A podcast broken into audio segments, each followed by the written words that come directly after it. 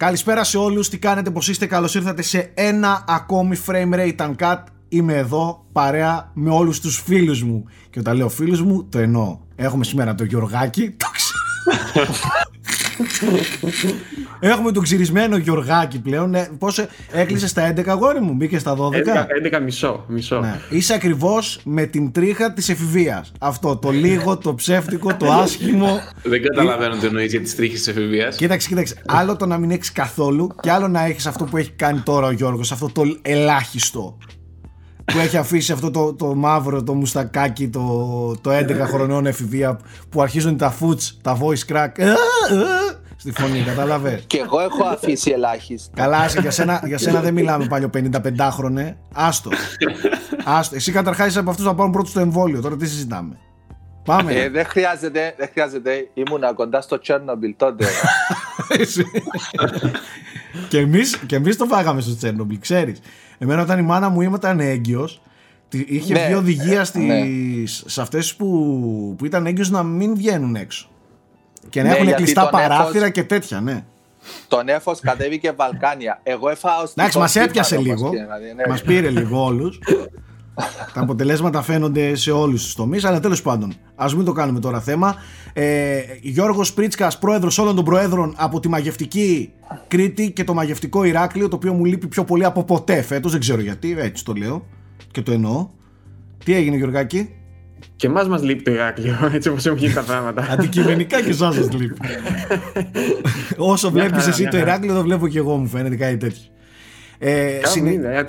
συνεχίζω νησιώτικα και πάω στην Κύπρο μας στον ε, Γιώργο τον Nike, τον Ferrari τι λέει εκεί πέρα, πόσους βαθμούς έχετε τώρα; Ε, εντάξει, Α, έπεσε λίγο. Άνοιξη. 25. 18. Α. Εντάξει, εγώ είμαι με την. 18. 18 είχαμε τέλη αρχές Σεπτεμβρίου. Κοίταξε, φόρησα πιο μακριά τώρα. Τώρα είναι δύο τέταρτα. Πριν ήταν ένα τέταρτο. Τώρα πήγα ναι, ναι. Και πάμε στο άλλο το, το, το γεμάτο θέμα τα παιδί μας. Στο Minecraft, δεν ξέρω αν με βλέπετε με, με παραπάνω λοιπόν, από 5 pixels. Πρέπει να το ξεκαθαρίσουμε αυτό. Πρέπει να το ξεκαθαρίσουμε. Είναι φίλτρο. Ακούστε, είναι ακούστε. Πρέπει να το ξεκαθαρίσουμε. Οι, οι κλήσεις αυτές γίνονται, οι βιντεοκλήσεις αυτές γίνονται μέσω του Discord. Ε, εδώ και πολύ καιρό έχετε παρατηρήσει ότι ειδικά ο Θέμης φαίνεται με τεράστια pixels στην οθόνη. Δεν με συμπαθεί. Ε, κοίτα, η αλήθεια είναι ότι είναι ένα φίλτρο μοζαίκ. Το κάνουμε πίτε για να μην τρομάζουμε τα παιδιά. Όχι, ρε χαζέ, πλάκα σε κάνω. Απλά έχουμε. Τους κακοποιούς, ρε, πριν, πριν πας στο δικαστήριο. θα σου αλλάξει με τη φωνή και θα είσαι και με πλάτη τώρα και θα λες. Τον είδα να φεύγει 8,5 ώρα από το σούπερ μάρκετ να βγαίνει. Ε, η αλήθεια είναι ότι έχουμε δοκιμάσει τα πάντα μέχρι και άλλο account, άλλο PC, άλλη πόλη. Για κάποιο λόγο τον Θέμη θέλει να μας τον δείχνει έτσι. Θα κάνουμε κάποιες δοκιμές, σοβαρές δοκιμές. Αν κάποιος έχει σοβαρή απάντηση, λύση να μας δώσει, να την ακούσουμε. Πάντως δεν είναι ούτε θέμα κάμερας, ούτε θέμα μικροφόνου, ούτε θέμα γραμμής. Γιατί ο Θέμης και πολύ καλή γραμμή έχει, αλλά και έχει δοκιμάσει και γραμμή άλλη. Από σπίτι άλλο, από PC άλλο, από account άλλο. Δεν ξέρω τι γίνεται. Το μούτρο μου φταίει, ρε, ο αλγόριθμος το ανοιχτή. Και πρόσεχε, το Discord μου είναι και πληρωμένο. Μέχρι και αυτό έχω δοκιμάσει. Έχω βάλει Discord Nitro. Μήπως λέω πάρτε τα λεφτά μου να μου δώσετε pixels. Τέλος πάντων, θα προσπαθήσουμε να το δοκιμάσουμε και με άλλα προγράμματα. Μήπως και βγαίνει λίγο καλύτερη η εικόνα του Θέμη. Ωστόσο, τις περισσότερες φορές που δοκιμάσαμε άλλα προγράμματα έχει λίγο καθυστέρηση ο ήχος, γι' αυτό και ξαναεπιστρέψαμε στο Discord που είναι πιο άμεσο και δεν είμαστε με ένα cringe awkward σκηνικό. Ε, τι, ο, που, τι, ποιος μίλησε. Τέλος πάντων, στο θέμα μας. Frame rate uncut σήμερα. Σήμερα η εκπομπή, παιδιά, το λέω από τώρα, θα είναι αφιερωμένη σε μεγάλο βαθμό, όχι ολόκληρη, αλλά ένα μεγάλο μέρος της θα είναι αφιερωμένο στο Cyberpunk 2077. Το οποίο τις τελευταίες ημέρες φυσικά και παίζουμε. Ήμασταν από τους πολύ τυχερούς που είχαμε από πολύ νωρίς ε, την, από τις πρώτους που είχαμε κόπια ε, review key όπως θέλετε πείτε το για το παιχνίδι. Και εδώ και καιρό, εδώ και μέρες το έχω στη διάθεσή μου και παίζω. Οπότε σήμερα θα μπορώ να μιλήσω αναλυτικά για αυτό. Η αλήθεια είναι ότι υπήρχε embargo που δεν μπορούσα να πω ούτε καν ότι το έχω στην ε, κατοχή μου. Γι' αυτό και δεν με είδατε να λέω τίποτα. Ή να φλεξάρω για να, σας, να σας τη σπάσω στο Twitter. Απλά ε, τώρα εφόσον έχει πέσει το... έχει γίνει lift το, έχει γίνει άρση να το πούμε λίγο πιο σωστά του εμπάργκο μπορούμε να μιλήσουμε αναλυτικά για το παιχνίδι. Εσείς θα δείτε και πολύ σύντομα και let's play, θα δείτε και, ε, και ένα review το οποίο θα έρθει κάποια στιγμή. Εγώ το παιχνίδι φυσικά δεν το τελείωσα, οπότε ό,τι ακούσετε από τώρα και στο εξής να ξέρετε ότι αφορά τις εντυπώσεις μου για το παιχνίδι από τις πρώτες 15 περίπου ε, ώρες.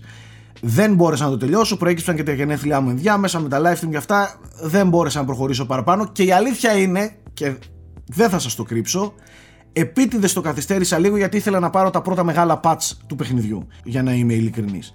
Αναλυτική άποψη θα ακούσετε από μένα ή θα δείτε κάποια στιγμή στο μέλλον. Τώρα το πότε δεν ξέρω. Αυτό αφορά.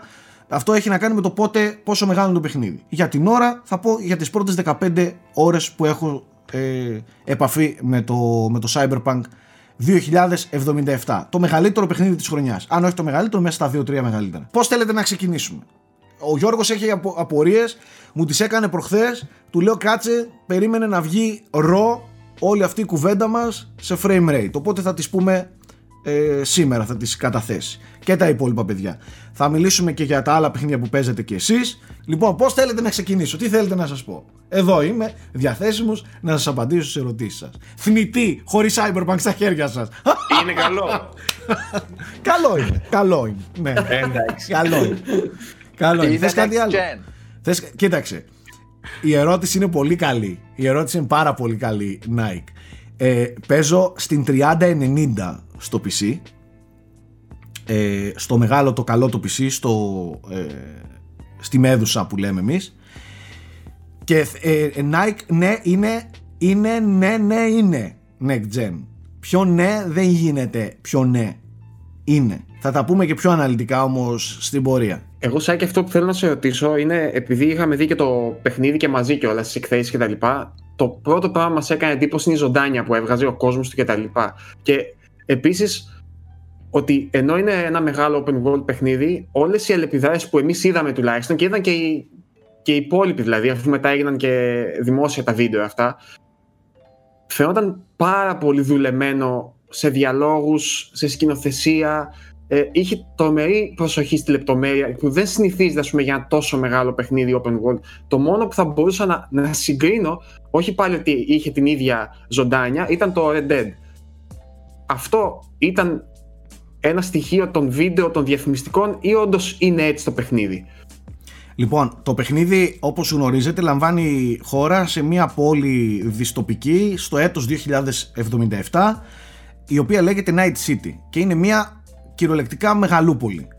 Ε, ό,τι ακριβώς είδες εσύ σε αυτά τα trailers και σε αυτά τα gameplays ισχύει και στο κανονικό παιχνίδι που παίζω εγώ. Είναι όντως η πιο ζωντανή πόλη που έχω δει, το, ο πιο ζωντανός κόσμος που έχω δει ποτέ σε παιχνίδι. Έχω σχόλια να κάνω έχω κάποια αρνητικά σχόλια να κάνω. Αλλά σε γενικές γραμμές αυτό που θέλω σίγουρα να μείνει είναι ότι πράγματι όταν κάνεις βόλτες, ειδικά σε ώρες εχμής που δεν... Βασικά η, η πόλη μεταμορφώνεται ανάλογα με τη μέρα και ανάλογα με το είδος του κόσμου που κυκλοφορεί. Ανάλογα με την τοποθεσία, ανάλογα με το μέρος που είσαι και τη γειτονιά. Για παράδειγμα, εάν πας σε, σε κακόφημα μέρη που έχει πιο μεγάλο εγκληματικό δίκτυ ε, που θα συναντήσεις ξέρεις, όλων των ειδών τους ανθρώπους έχει άλλου είδους ζωντάνια τότε και άλλου είδους ζωντάνια σε ένα κεντρικό σημείο με καταστήματα, με πινακίδες ε, με εμπορικά και τα λοιπά και τα λοιπά με τον κόσμο να τρώει αυτό που μου κάνει ε. τρομερή εντύπωση είναι ότι δεν, δεν προσπαθεί να σε απομονώσει για να μην σε μπερδέψει μέσα σε αυτό το χάος. Θα σου πω ένα πολύ μικρό παράδειγμα και θα πάρεις μια, μια καλή γεύση για το πόσο ζωντανό είναι. Έδωσα ραντεβού με ένα NPC να κάνουμε μια αποστολή και με περίμενε σε ένα, να σου το πω σαν κάτι ε, σαν μια καντίνα ρε παιδί μου στο κέντρο ενός εμπορικού και πήγα να κάτσω Έκατσα δίπλα του, έπρεπε να τρώμε εκείνη την ώρα και να κάνουμε διάλογο και να φύγουμε για την αποστολή. Εκεί την ώρα όλα τριγύρω μας μας ενοχλούσαν όσο μιλούσαν. Δηλαδή ήρθε άνθρωπος δίπλα παρήγγειλε. Μαλώνανε δίπλα, φωνάζανε, ο ένας μιλούσε στο τηλέφωνο. ο, ο, ο μπάρμαν, ο, τέλος πάντων αυτός που μας μαγείρευε και μας έφτιαχνε και αυτά, ε, ο σεφ, μας ε, μιλούσε με άλλους. Ε, ε, εσύ τα άκουγες, δεν άκουγονταν μόνο ένα μουρμουριτό. Ήταν συνεχόμενοι διάλογοι, φασαρία, αμάξια, κόρνες, πίσω. Ε, να φεύγουν, να φωνάζουν αστυνομίες, ασθενοφόρα. Δηλαδή αισθάνεσαι ότι είσαι σε, ένα, σε, ένα, σε μια πραγματική πόλη μέσα που εκεί τη στιγμή τρέχει. Δεν απομονώνονται τα μικρόφωνα μόνο σε εσένα. Πέφτει η μίξη του ήχου μόνο και μόνο για να ακούσεις. Δηλαδή σε κάποια ναι, φάση ναι. έπρεπε όντως να συγκεντρωθείς στο μούτρο του, του συνομιλητή σου όπως θα έκανε σε μια πόλη κανονική. Αλλά ταυτόχρονα την ώρα που έκανε το διάλογο θα άκουγες και το δίπλα που έτρωγε ή μιλούσες στο τηλέφωνο. Δεν μου θύμισε όλη αυτή την περιγραφή σου. Μπράβο. Πολύ, πολύ πετυχημένη παρατήρηση. Δηλαδή στο, στο Uncut Gems γίνεται ένας χαμός αλλά ταυτόχρονα η σκηνοθεσία πάντα σε έχει στο κέντρο. Αλλά δεν σημαίνει ότι τριγύρω δεν γίνεται ένας χαμός. Καταλαβες. Τέλος πάντων, η πόλη είναι πάρα πολύ ζωντανή. Ε, έχεις δει, έχεις δει NPCs που να επαναλαμβάνονται και τέτοια, είναι όντως τόσο ζωντανό. Κοίταξε. Γιατί εντάξει και το Skyrim ήταν ζωντανό και μετά από λίγο συνειδητοποιούσες ότι όλοι την είχαν φάει στο γόνατο. Παιδιά, δεν μιλάμε για τέτοιο πράγμα. Τώρα σου μιλάω να πηγαίνεις έξω και να βλέπεις χιλιάδες κόσμου σε εμπορικό να περπατάει και να φωνάζει και να μιλάει και να έχει διαλόγους και να έχει. Και αν πας πολύ, πολύ, πολύ κοντά του, αρχίζει και πετάει διαλόγους. Δεν ξέρω τι δουλειά έγινε εδώ πέρα. Δεν ξέρω πώς έκαναν τέτοιο γίγαντα με διαλόγους και NPCs. Και δεν μιλάω τώρα για να μιλήσεις εσύ ως παίκτης με τους ε, με του, με τους πολίτες της πόλης. Μιλάω τώρα για απλά να ακούς δίπλα σου κάτι να συμβαίνει, κάτι να γίνεται μπροστά σου. Ε, σοκαριστικό αυτό που έχει γίνει. Σοκαριστικό το πόσο ζωντανό είναι όλο αυτό. Να πας σε λιμάνια να βλέπεις ανθρώπους να δουλεύουν, να καθαρίζουν, να πλένουν, να, να, βιδώνουν ε, στις βάρκες. Δηλαδή είναι, είναι απίστευτο όλο αυτό που, που είναι πολύ πολύ πολύ ζωντανός ο κόσμος. Σαν κάποιος έχει πάρει μια κάμερα στο Μανχάταν σε ώρες εχμής προ-πανδημίας, όχι τώρα, και να είναι όλα τερματισμένα. Όλα. Χαμός, κίνηση, φανάρια, αστυνομίες, χάος. Χάος. Μάλιστα, να κάνω άλλη μια ερώτηση όσον αφορά τους διαλόγους που είπες. Σίγουρα στην αρχή του παιχνιδιού είδες κάποια cutscenes και προφανώς πράγματα από την ιστορία. Έχει καλές ερμηνείες στο παιχνίδι και καλή σκηνοθεσία. Είναι, ας πούμε, ο Κιάνου Ρίβ η ερμηνεία του εδώ και όλοι οι υπόλοιποι, ξέρω εγώ. Όχι, έχει πολύ καλές ερμηνείες δεν είναι ερμηνείες ε, Red Dead. Να είμαστε ειλικρινείς. Δεν είναι όλοι εξαιρετικοί. Στο, στο, στο μεγαλύτερό του μέρος, ναι, μιλάμε για εξαιρετικά voiceovers, εξαιρετικές ερμηνείες. Αλλά κάποιοι θα ξεχωρίσουν, ο Κιάνου Ρίβς θα ξεχωρίσει, ο δυο-τρεις άλλοι χαρακτήρες επίσης θα ξεχωρίσουν, αλλά δεν είναι αυτό το συνεχόμενο που ακούς συνέχεια υψηλής ποιότητας ερμηνείες και voiceovers όπως είναι σε ένα Red Dead. Αλλά σε γενικές γραμμές είναι φανταστικό, ναι. Μάλιστα, OK. Okay. Ε, Σάκη, τι παίχτη παίζεις; Λοιπόν, αυτό είναι ένα πολύ σημαντικό κομμάτι του παιχνιδιού και καλό είναι ο κόσμος πριν ξεκινήσει να το γνωρίζει. Όταν ξεκινάς, το παιχνίδι πριν ξεκινήσεις, μάλλον, σου έχει μια επιλογή να διαλέξεις τα τρία life paths. Έτσι, που είναι οι. Να, θα σας το πω στα ελληνικά. Οι nomads, οι νομάδες, οι αλήτες του δρόμου και οι high class ε, high society τύποι, πιο corporate κτλ. Ανάλογα με, τη, με το life path που θα επιλέξεις θα έχεις εντελώς διαφορετική εισαγωγή και ενδιάμεσα μέσα στο παιχνίδι πολλές επιλογές πολλά πράγματα που θα δεις θα είναι λίγο διαφορετικά εγώ ξεκίνησα με Nomad αυτό μου δίνει μια όμως τρομερή ε, τρομερή όρεξη να δω το παιχνίδι ξανά με άλλο life path Δηλαδή έχει τρομερό ε, ενδιαφέρον. Ναι. Δηλαδή το παιχνίδι αυτό έχει τρία, τρία playthroughs σίγουρα. Για να το Αυτό που είχαν πει όλοι. πρακτικά είναι ότι ας πούμε όταν ξεκινάς από το high society path ότι μέσα στην πόλη θα σε αντιμετωπίζουν διαφορετικά γιατί πρακτικά θα έχεις τις πόρτες ανοιχτές, θα είσαι δικτυωμένος ήδη σε, σε κάποιες εταιρείες. Okay. Ξεκάθαρα. Ο, ναι, αλλά θα έχεις αλλού πρόβλημα. μια συμμορία, η συμμορία θα σε λάβει ως τον χαρτογιακά και δεν θα σε πάει. Έτσι ακριβώς ε, πάει.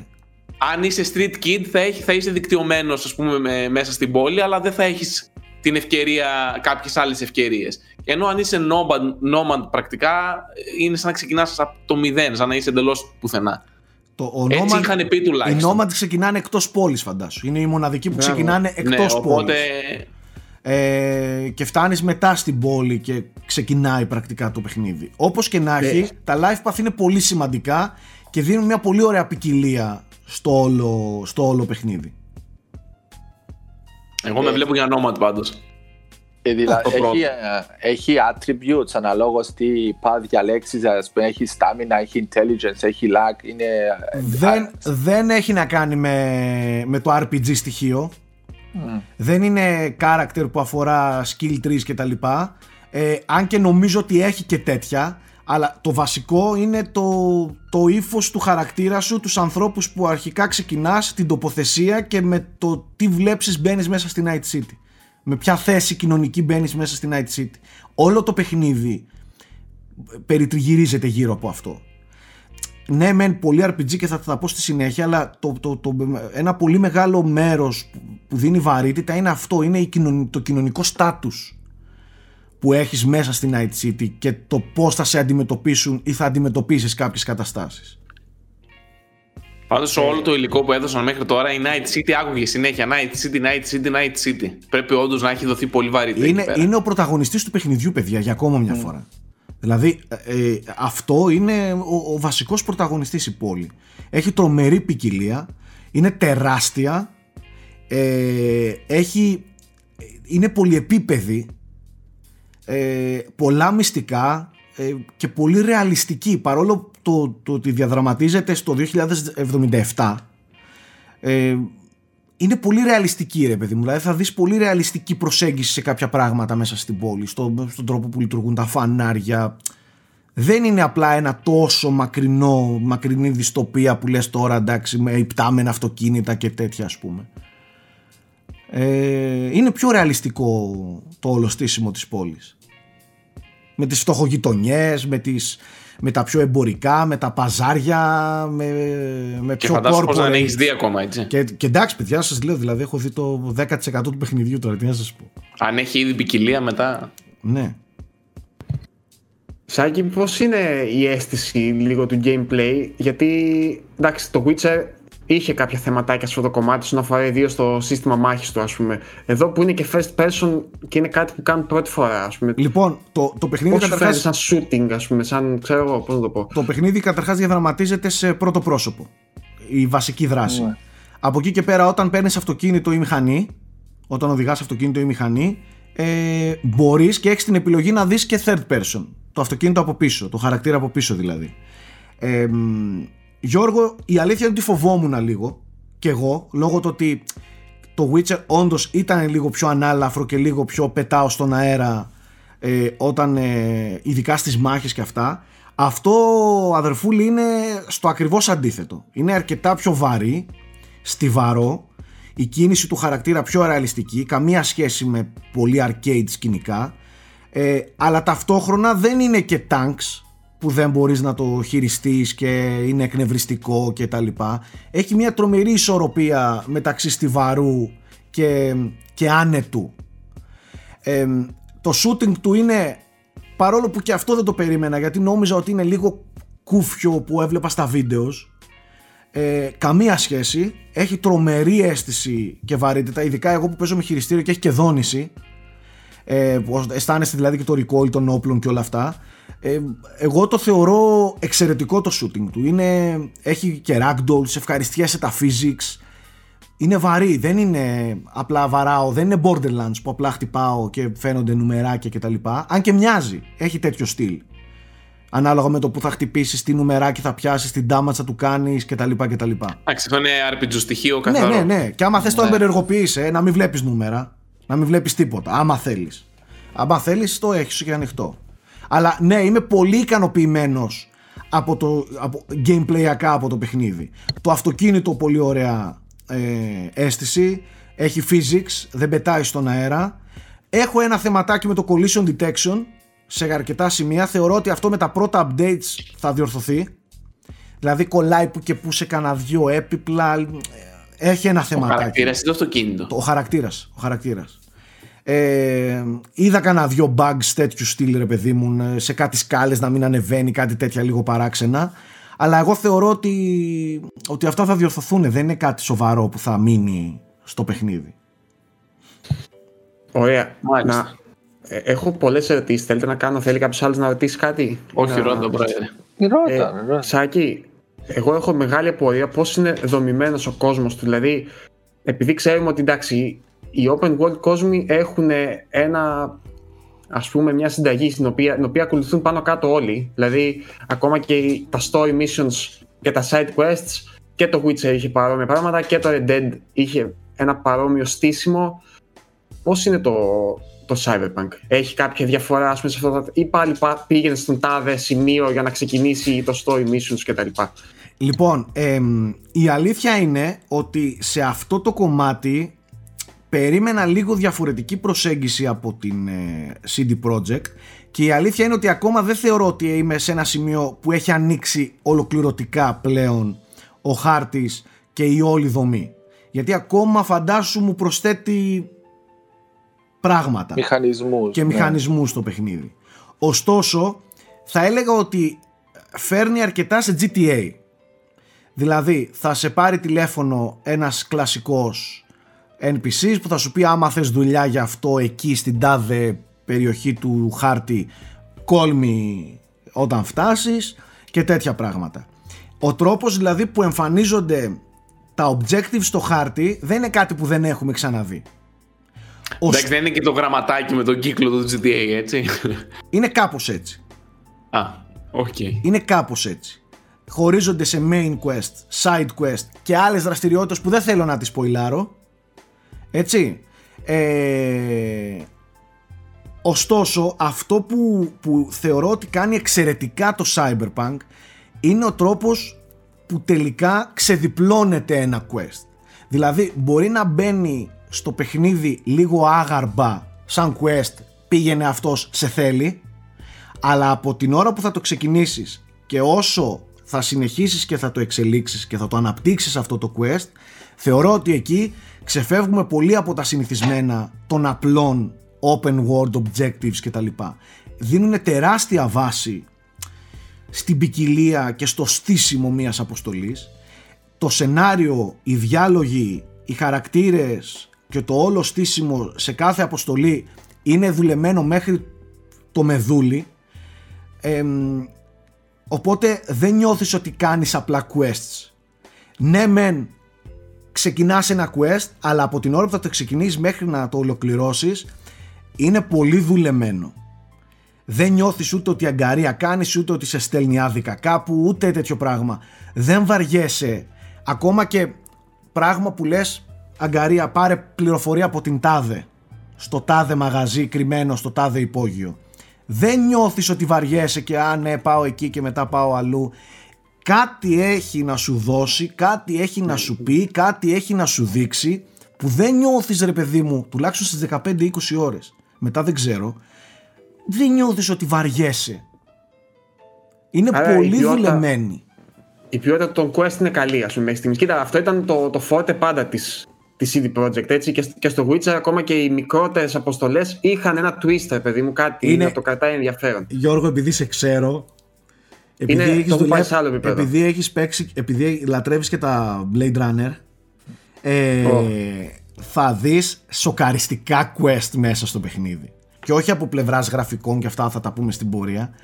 Ε, Σεναριακά και το πόσο καλά δουλεμένα είναι σκηνοθετημένα όλα δεν, δεν, δηλαδή είναι, είναι, είναι φανταστικό σε αυτό το κομμάτι το, το quest line του, του παιχνιδιού ε, ακόμα καλύτερο τα- και από Witcher και από πολλά δηλαδή έχω πάθει την πλάκα μου με το πόσο δουλεμένα είναι εργαμό το τα quest Τα quest του δηλαδή Μπράβο. είναι scripted τα περισσότερα, έτσι. Δηλαδή ξεκινάς και είναι σαν να παίζεις ένα σενάριο ουσιαστικά, ας πούμε, έτσι. Ναι. Δεν σε αφήνει μόνο του, είναι μόνο στον scripted κόσμο να κάνεις ξεκάθαρα κάτι. είναι scripted, ξεκάθαρα scripted από την άλλη προσέγγιση και εδώ είναι που θα ήθελα να το αναφέρω έχει, έχει πολύ Deus Ex χαρακτήρα πάνω του δηλαδή η προσέγγιση μπορεί να γίνει Έτσι από... λέγε μου. Ναι, ναι. Το, το παιχνίδι μοιάζει περισσότερο από όλα σε Deus Ex.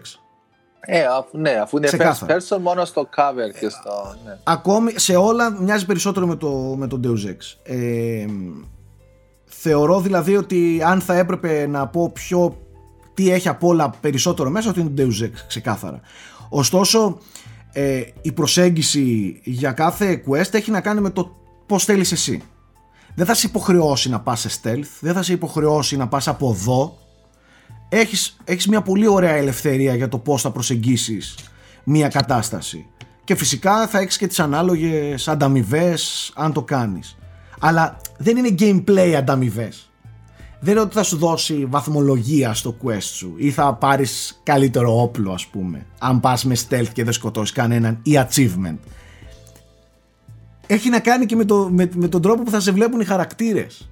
Ακόμα και με το άτομο που έχεις δίπλα σου, αν σε δει ότι είσαι βίαιος, θα σε φοβηθεί στο επόμενο quest. Θα σε Και αυτό είναι πιο ουσιαστικό από το να βρεις ένα ε, πλάτη βέβαια, κείμενο, έτσι. θα, θα δει ότι είσαι πιο μπαντάς, θα σε φοβηθεί αν χρειαστεί να του ζητήσεις κάτι γιατί ξέρει ότι είσαι λίγο πιο βίαιος και λίγο πιο σκληρός. Ε, αυτά είναι παρόλα που είναι αυτά- πολύ δουλεμένα. Σάκη νιώθεις όμως ότι κάποιο, κάποια από αυτές τις προσεγγίσεις είναι πιο εύκολη; Δηλαδή είναι λίγο πιο βατή ας πούμε από τις υπόλοιπες ή είναι ισορροπημένες και οι Κοίταξε, τρεις; είναι ισορροπημένα και ανάλογα με το είδος της αποστολής, ρε παιδί μου. Δηλαδή θα υπάρχουν αποστολές που και να θες να πας run and gun θα σε ζωρίσουν πολύ γιατί έχει πολλές κάμερες, θα σκάσουν μούρι έξτρα ενισχύσεις κτλ. κτλ. Οπότε θα, θα ψιλοαναγκαστείς να πας σε stealth. Άμα θες να πας run and gun, πήγαινε. Έχει, μην ξεχνάτε, μια ξεκάθαρα RPG ε, φύση. Δηλαδή θα υπάρχουν σημεία και μέρη και τοποθεσίες που δεν θα πλησιάσεις γιατί θα έχει κόκκινους εχθρούς. Που θα είναι δύσκολοι να τους αντιμετωπίσεις, θα πρέπει να ανέβεις level για να φτάσεις εκεί. Ε, οπότε δεν είναι πάντα έτσι εύκολο να αποφασίσεις έλα μωρέ θα το πάω εντελώς ε, run and gun ας πούμε. Ε, αν, αν πας ας πούμε μόνο stealth και αποφασίσεις να διαλέξεις μόνο ένα συγκεκριμένο path θα χάσεις ενδεχομένως κάποια πολύ ωραίο loot που θα, που θα είχε αν τους σκότωνες και ξεμπέρδευες από όλους εκεί πέρα. Δουλεύει πολύ το hack στο stealth κομμάτι του. Μπορείς να χακάρεις τα πάντα ας πούμε να σε βοηθήσουν ε, τα, το Έχει περιβάλλον. mini game για το hacking. Πώς πώς; Έχει mini game για το hacking. Δεν είναι, όχι, δεν έχει ακριβώς με mini game. Λειτουργεί σαν μια μνήμη RAM που φορτίζει και ανάλογα με το πόση μνήμη RAM έχεις τόσο μπορείς να κάνεις εξ αποστάσεως ε, Α, hacking OK. ε, πράγματα. Ε, μ, αλλά μην φαντάζεσαι σαν το Watch Dogs που τα πάντα χακάρονται, πόρτες, αυτά, Ναι, ναι, ναι. ναι. τουαλέτες και τέτοια. Ε, τα πολύ βασικά ρε παιδί μου, μια κάμερα μπορείς να χακάρεις, έναν υπολογιστή, ε, μπορείς να, βάλεις, να, να κάνεις ένα φως εξ αποστάσεως να ανοιγοκλείσει για να κάνεις distract τους εχθρούς, τέτοια πράγματα. Ε, θυμάμαι και στο demo που είχαμε δει εμείς, είχε χακάρει ε, ε, όργανα γυμναστικής και είχε- του είχε βάλει πάρα πολλά Μπράβο. κιλά. ας πούμε. Δηλαδή, φαντάζομαι ότι θα έχει και έτσι λίγο πιο ευρηματικά. Έχει, έχει ναι. Το hacking δουλεύει ωραία, το stealth δουλεύει φανταστικά. Είναι πολύ έξυπνο μέσα, έχει αρκετά καλή AI ε, στο stealth κομμάτι. Παράπονο έχω με την AI έξω σε, σε πιο τυχαία γεγονότα. Ε, μ, δηλαδή αν τύχει και πάρεις μέρος σε μια φασαρία μια συμμορίας εκεί λίγο έχω θέματα με την AI έχω δει κάτι κουλά ας πούμε να συμβαίνουν όταν όμως είσαι σε, σε αποστολή κανονική σε, σε πιο scripted σκηνικό η AI δουλεύει πολύ καλά Να κάνω μια κουλή ερώτηση. ναι. Ε, όταν είχαμε πρωτοδεί το παιχνίδι του 2012, θυμάσαι ότι το, θυμάστε βασικά ότι το τρέλερ ήταν πολύ βίαιο, πολύ σκληρό, ήτανε, είχε ένα πολύ βαρύ τόνο. Μετά, στο τρέλερ που είχαν ξαναδείξει το παιχνίδι στην E3, τότε με τον Keanu Reeves, ε, πριν τον Keanu Reeves, ψέματα, μας είχε φανεί ένα κλικ πιο πολύχρωμο, πιο τέτοιο και γενικά έχω παρατηρήσει ότι σε κάποια marketing ε, προωθητικό υλικό που έχουν δώσει φαίνεται πιο ανάλαφρο κτλ. Και, και όταν βλέπω ουσιαστικά μέσα το παιχνίδι από τα επίσημα gameplay που έχουμε δει, φαίνεται πολύ σκληρό. Οπότε αυτό που θέλω να σε ρωτήσω εγώ στην ουσία είναι ποιος είναι το ύφος και ο τόνος του παιχνιδιού. Είναι δηλαδή super βαρύ Blade Runner, έχει αστιάκια. Πώς είναι ακριβώς; η καλύτερη ερώτηση γιατί ήταν για εμένα το πιο σημαντικό κομμάτι του παιχνιδιού. Ε, το παιχνίδι δεν έχει καμία σχέση με καφρίλα, καμία σχέση με Watch Dogs σαν αλαφρό στυλάκι, καμία σχέση με χιούμορ, μα καμία απολύτως. Οκ, μπορεί να πεταχτούν δύο-τρεις ατάκες, αλλά δεν έχει να κάνει με χιούμορ και cool σκηνικά ε, dude σκηνικά, ούτε, κα- ούτε κατά διάνοια. Θα έλεγα ότι είναι 90% βαρύ Blade Runner. Πολύ βαρύ Blade Runner. Οι μουσικές, η ατμόσφαιρα, οι, οι, οι διάλογοι, τα σκηνικά, η σοβαρότητα των καταστάσεων είναι γάμισέτα βαριά.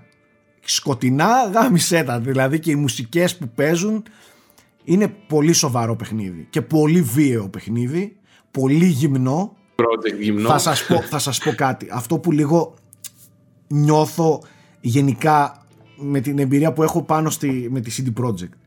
Θεωρώ ρε παιδιά ότι αυτοί εδώ οι άνθρωποι και θέλω να δώσετε πολύ έμφαση σε αυτό που λέω ακόμα και στον τρόπο που επικοινωνούν με τους δημοσιογράφους εμάς, τα μέσα κτλ είναι πολύ, πολύ ανθρώπινος.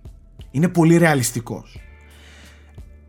Δηλαδή ακόμα και στα email που ανταλλάξαμε γιατί είχα ένα θέμα με το review code και αυτά και, ακόμα και ο τρόπος που επικοινωνούν με εμάς. είναι έλα ρε Σάκη τι έγινε πες μου ρε φίλε και δεν μιλάω τώρα για τους Έλληνες εδώ. Μιλάω για τη CD Projekt έχουν μια προσέγγιση πιο ανθρώπινη, πιο, πιο λαϊκή, πιο, πιο ρεαλιστική. Δεν έχουν αυτό το corporation του πράγματος. Έτσι, Nomad. έτσι ακριβώς είναι και το παιχνίδι. Δηλαδή το παιχνίδι δεν θα σου πει ή δεν θα σου δείξει το γυμνό όπως θα το έδειχνε ένα βίντεο παιχνίδι το γυμνό. Δεν θα σου δείξει το σεξ όπως θα στο έδειχνε ένα κλασικό βίντεο παιχνίδι το σεξ με λίγο προσοχή κτλ. Είναι όλα ομά όπως έναν πραγματικό κόσμο. Δηλαδή θα πας σε οίκους ανοχής, θα πας σε τέτοια πράγματα, δεν θα δεις συμμαζεμένα και συγκρατημένα τις εικόνες και τα πράγματα εκεί. Είναι χήμα. Ούτε όμως θα τα δεις ως επιτιδευμένα χήμα. για να τα φας τα μούτρα και να πεις «Ω, μα δεν καταλαβαίνουν τίποτα, εσύ την project τα δίνουν όλα στο μούτρο». Καταλαβέ. Μπορώ να σε ρωτήσω πράγματα για το σενάριο ή δεν μπορείς να πεις τίποτα. Μπορείς να με ρωτήσεις. Μπορώ. Δεν έχω, δεν έχω κάπου. Ε... Να... Φυσικά δεν θα πω τίποτα που είναι spoiler. Όχι, ναι, δεν θέλω έτσι κι αλλιώς να πεις spoiler. Αλλά ε, εγώ ηθελημένα μεν δεν έχω ακολουθήσει ιδιαίτερα τις, ούτε τα επεισόδια που έχουν βγάλει και τα λοιπά. Και εγώ, και εγώ. Αλλά θέλω να σε ρωτήσω αν το παιχνίδι όταν ξεκινάς έχει ένα ξεκάθαρο στόχο. Δηλαδή αν ξέρεις τι είσαι αυτός και ψάχνεις αυτό, ας πούμε, ή θέλεις αυτό. Και, ένα πράγμα που. Το... Ναι. Ή, ή είναι κάτι που ξεκινάς από κάτι μικρό και μετά σταδιακά αλλάζει. Είναι δηλαδή Bioshock που ψάχνεις κάτι συγκεκριμένο και πας από την αρχή και περιμένεις να φτάσεις, ή η δομή του είναι τελείως πιο από σκηνή σε σκηνή. Αυτό που μου άρεσε πάρα πολύ στο σενάριο είναι ότι ξεκινάει έχοντας ήδη κάνει πράγματα. Γνωρίζοντας ο χαρακτήρας ο V ή η χαρακτήρας η V, γιατί μπορείς να έχεις και την επιλογή αυτή, ε, μπαίνει μέσα στη Night City έχοντας κάνει πράγματα. Δεν τον ενδιαφέρει τον παίκτη τι έχει γίνει και πώς έχει γίνει και πώς έχει φτάσει εδώ που έχει φτάσει.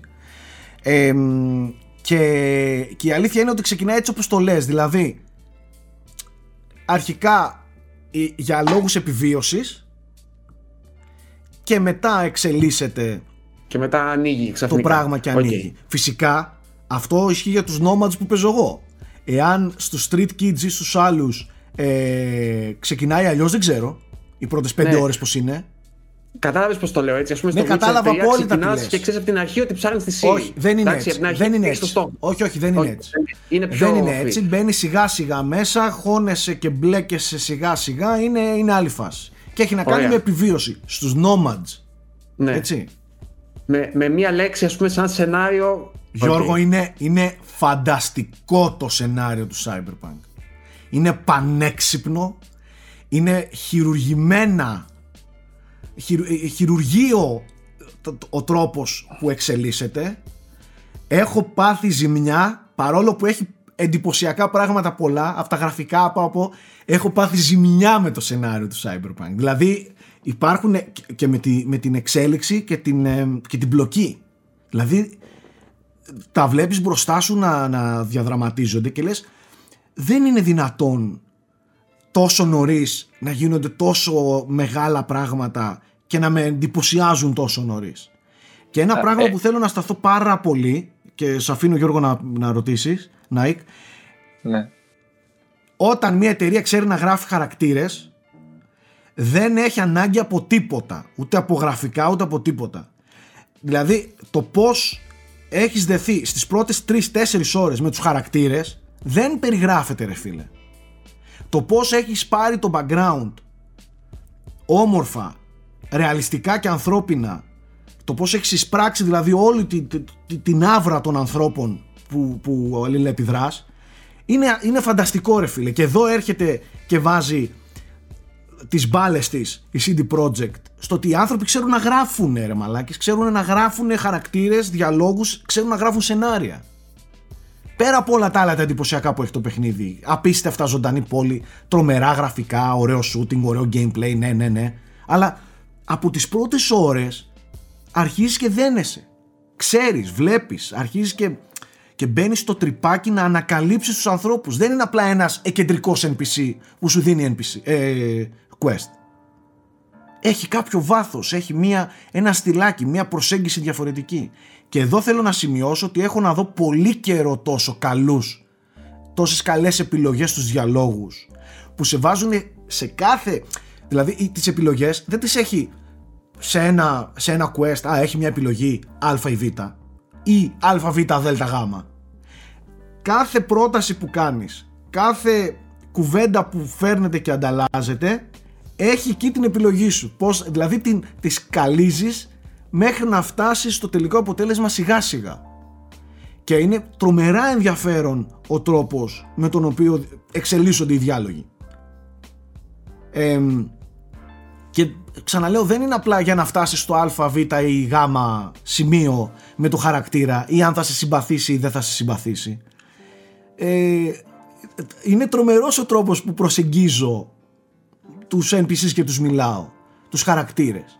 Και λατρεύω να κάνω διαλόγους στο παιχνίδι. Δεν βαριέμαι να κάνω διαλόγους μέσα στο παιχνίδι. Δεν βαριέμαι. Τρομερή, τρομε, τρομερή εξέλιξη σε αυτό σε σχέση με το Witcher που σε κάποια σημεία ήταν λίγο βαρετό. Ναι. Ε, πάνω σε αυτό, πάνω σε αυτό ε, πόσο, δηλαδή, πόσες δύσκολες πόσο, πόσο δύσκολες είναι οι διάφορες αποφάσεις ως επιλογές που πρέπει να πάρεις και τι διακυδεύεται δηλαδή στις αποφάσεις σου. Ας πούμε, μπορεί να σκέφτεσαι ο, για, π.χ. για ένα λεπτό τι να αποφασίσεις π.χ. όπως τα Mass Effect ξέρω εγώ έπρεπε να θυσιάζεις τον ένα ή το άλλο ή κάποιο path δηλαδή πόσο Κοίταξε, ε, ε, θεωρώ Nike ότι είναι είναι πάρα πολύ πολύπλοκος ο τρόπος που εξελίσσονται οι διάλογοι και οι αποφάσεις σου και δεν είναι αποφάσεις όμως... ξεκάθαρες Α, εντάξει. Με, είναι με... σοβαρές συνέπειες από λάθος επιλογή ας πούμε π.χ. Καταρχάς ακόμα είναι νωρίς για να μιλήσω για συνέπειες Ναι, ναι, ναι, ναι. απλά Αλλά... θα θυμάσαι σαν το, το Fable με το ναι. καλημέρα διάλεγες ποιος θα πεθάνει ας πούμε το 3, ξέρω. Ας δεν, πούμε, είναι, ναι. δεν είναι έτσι ακριβώς. Είναι πιο, πιο πολύπλοκο το σύστημα που λειτουργεί ε, το σύστημα αποφάσεων που έχει το, το Cyberpunk. Δεν είναι απλά διαλέγω να πεθάνει ή να ζήσει, διαλέγω να κάνω το α ή το β. Έχει τρομερή, τρομερό βάθος στον, στον τρόπο που εξελίσσεται ένα quest line ή μια σχέση σου με ένα χαρακτήρα. Ε, ναι, το ναι. από το Witcher, παιδιά. Ε, ναι, νομίζω αυτό ήταν. Ας ναι, απλά δεν είναι το Paragon ή το Renegade του Mass Effect μπλε και κόκκινο. Ήταν κάπου, ήταν κάπου στη μέση το Witcher. Και, ήταν και πέρα από αυτό, δεν επικοινωνούσε πάντα πώς θα επηρεάσει ακριβώς η επιλογή σου. Δηλαδή στο, στον, στο Βαρόνα ας πούμε, που έχει μείνει ως quest, δεν ήξερες πώς ακριβώς θα επηρεάσουν σε πολλά διαφορετικά quest το, με, το, την κεντρική ιστορία. Δηλαδή από τα παιδάκια με το Witcher Ναι, ακόμα ναι, και για το φινάλε. Ακόμα για το ναι. φινάλε. Βασικά είναι το ξέρεις πόση ώρα είσαι εκεί μπροστά στις επιλογές, θεωρούνται μπροστά στις επιλογές και δεν ξέρεις τι να, πρωτο... να διαλέξεις ώστε τι να σώσεις ή τι να. Ναι, πώς θα σου έρθει μπούμεραν και κάτι. Και πάνω σε αυτό επίσης, Εδώ έχει επιλογές που σου δίνει χρόνο. Α, αυτό θα σε ρωτάω. Έχει, έχει και, και επιλογές που δεν σου δίνει χρόνο. Ναι, αυτό. Αλλά Αν έχει και quick time επιλογές. Θα σου πω ότι απίστευτο πράγμα να... έχει. Έχει ένα απίστευτο πράγμα και εκεί λες μαλάκα όντως μιλάω με ανθρώπους. Σου μιλάει ο άλλος και σου λέει και τι να κάνω τώρα ρε CV, πες μου να, να το κάνω αυτό. Και δεν μιλάς για λίγα δευτερόλεπτα παρόλο που δεν έχει time να τελειώνει. Και σου λέει, ε, Β, σου μιλάω, λέγε. Εδώ, εδώ, μίλα μου, ε. Σε, σε γυρίζει την κάμερα. Ή θα σου γυρίσει το, το νόμο και θα σου πει, ε, σου μιλάω. Τι να κάνω. Είσαι εδώ, are you here, τι γίνεται. Καταλαβες. Ε, οπότε σε πιέζει και έτσι λίγο. όταν συμβαίνει αυτό πρακτικά δεν σπάει το immersion. Γιατί δεν, δεν καταλαβαίνεις ότι παγώνουν όλα και ότι παίζεις video game. Είναι λες και είσαι συνεχώς μέσα. Και ότι, και ότι ο άλλος κάθεται και περιμένει την απάντησή σου. Έτσι, σου μιλάει με τη μία, με τη μία σου λέει τι θα γίνει. Έχουμε, ναι, δεν έχουμε ώρα, τελείωνε. Πάμε, άντε. Ε, δεν έχει υπομονή. Ναι, ναι, ναι, ναι, ναι. σε περιμένει. Ναι. Φανταστικό. Σε αυτό το κομμάτι, παιδιά, το, το Cyberpunk είναι Εγώ φανταστικό. δεν θέλω να μάθω άλλα. Παιδιά, νομίζω με έχει υπερκαλύψει. Ε, απλά φέρτε το. Εντάξει, τρεις μέρες είναι. Δεν, δεν είναι και πολύ πλέον. Τρεις μερούλες, φέρτε το. Ο Γιώργος δεν ξέρω αν έχει άλλες ερωτήσεις. Έχω, πο- έχω πολλές. Έλα γρήγορα Ο κύκλος πάμε. της μέρας, κανονικά, νύχτα, μέρα, πρωί. Ναι, ναι, ναι, κανονικά, ναι, ναι, ναι, ναι. Και, αυτά. Ναι, ναι, ναι. και α- αποκλειστικές δραστηριότητες, λογικά, ξέρεις, η εγκληματικότητα, η έτσι. Ναι, ξεκάθαρα η πόλη μεταμορφώνεται ανάλογα με την ώρα. Μπαίνουν lockdown σε κάποια σημεία της πόλης που είναι για πιο Και high εκεί lockdown. society και εκεί lockdown, ναι, κανονικά. Ε, μ, ε, γενικά απολαμβάνω καταρχάς να πάρω βόλτα και να, να, να, να, να ανακαλύψω την, ε, τη city, την Night City. Δηλαδή δεν, Υπάρχει, βα- η- δεν θέλω να Ναι. πάω στο quest το βασικό γιατί θέλω να κάνω τόσα άλλα να Ναι. ασχοληθώ να δω, να ανακαλύψω που, που το λατρεύω ε, Γιώργο πες μου λίγο ερωτήσεις και θα πω δύο λεπτά για τα τεχνικά και μετά προχωράμε Ωραία, άντε, ας, ας μην ρωτήσω κι εγώ, θέλω κάτι πιο ουσιαστικό ας πούμε. Το κομμάτι του detective φάση που είδαμε ε, με κάμερες που βλέπεις που γυρνάς χρόνο και βλέπεις όλη τη σκηνή σιγά σιγά και τα λοιπά. Ε, πώς είναι; Αυτά λέγονται brain dances είναι πρακτικά σαν να κάνεις μοντάζ Μπράβο. μίας σκηνής που, που έχει πραγματοποιηθεί στο παρελθόν και εσύ μέσω κάποιου αντικειμένου που κρατάει το DNA αυτής εδώ της σκηνής κάνεις Ναι. μοντάζ και το ξαναζείς και μαθαίνεις Λίγο και σαν το ανακαλύπτεις Detroit. Detroit Become Human, κάπως. όχι ακριβώς είναι σου λέω ξεκάθαρα μοντάζ ε, και παιδιά ο τρόπος που, που, που λειτουργεί αυτό και το τι ανακαλύπτεις μέσα σε αυτά και πόσο βαθιά σε βάζει σε μια τέτοια σκηνή το παιχνίδι είναι φανταστικός κάποιος δηλαδή τώρα θα το ακούσει και θα πει έλα μωρέ εντάξει οκ δεν είναι κάτι ένα detective σκηνή, σ- σημείο είναι και όμως δεν είναι είναι απίστευτος ο τρόπος και τα, τα πράγματα που πρέπει να ανακαλύψεις ε, και σε τι βάθος πρέπει να μπει σε μια σκηνή. Δηλαδή η πρώτη σκηνή ήταν φαντάσου με μια δολοφονία ρε παιδί μου και έπρεπε να δεις ποιος την έκανε. Ε, δεν φαντάζεστε πόσο, πόσο πορωτικό είναι να μπαίνεις και να ελέγχεις Φύγε από την εικόνα, πήγαινε στον ήχο. Εδώ, κάτι ακούγεται. Πήγαινε μου εδώ. Πού ακούγεται αυτό, τι είναι αυτό που ακούγεται; Ακούω βήματα εδώ. Και αρχίζει γυρίζει την κάμερα, το μοντάζ μπρος πίσω, στο pause play, pause play. Είναι, είναι φανταστική η ιδέα και η υλοποίηση των brain dances. Ε, και, και παραπέμπει ξεκάθαρα σε Blade Runner όλο αυτό. έτσι. 100%. Ε, 100%. Α- Άρα είναι σαν παιχνίδι μέσα στο παιχνίδι τώρα αυτό που μου λες, Ναι, έτσι. ναι, ναι, ναι, Σαν ναι. άλλο παιχνίδι μέσα στο παιχνίδι. Αλλά για να καταλάβω, δεν παίζεις αυτές τις σκηνές, τις βλέπεις έτσι. Και απλά παίζεις με, το- με την εικόνα και τις οπτικές κτλ. Έτσι, ναι. Αυτό είναι Ωραία. μια έτοιμη σκηνή που έχει γίνει. Ένα βίντεο, Ναι. φαντάσου, που το παίρνεις μπροστά σου και το κάνεις μοντάζ. Άρα το παιχνίδι έχει πλέον αυτό το κομμάτι detect. Δεν έχει αυτό το ακολουθώ ως μες ή Όχι, βηματάκια ή όχι, κάτι τέτοιο που όχι. είχε το, το Witcher. Όχι. Όχι. Ωστόσο Ωραία, έχεις αυτό- καν. Έχεις καν και κάποια σημεία ανακαλύπτεις πέντε πράγματα, ρε παιδί. μου. Στοιχεία, ας πούμε, Στοιχεία. ναι. Αλλά όχι αυτό του Witcher ή το κλασικό detective σκηνικό από εδώ με πάει εκεί, από εκεί με πάει για να Ναι. ανακαλύψω αίματα στο Ναι, ακολούθα σιρτάρι. τα ίχνη και δεν ξέρω και εγώ Όχι, τι. για την ώρα δεν έχω δει κάτι τέτοιο, όχι. Ωραία.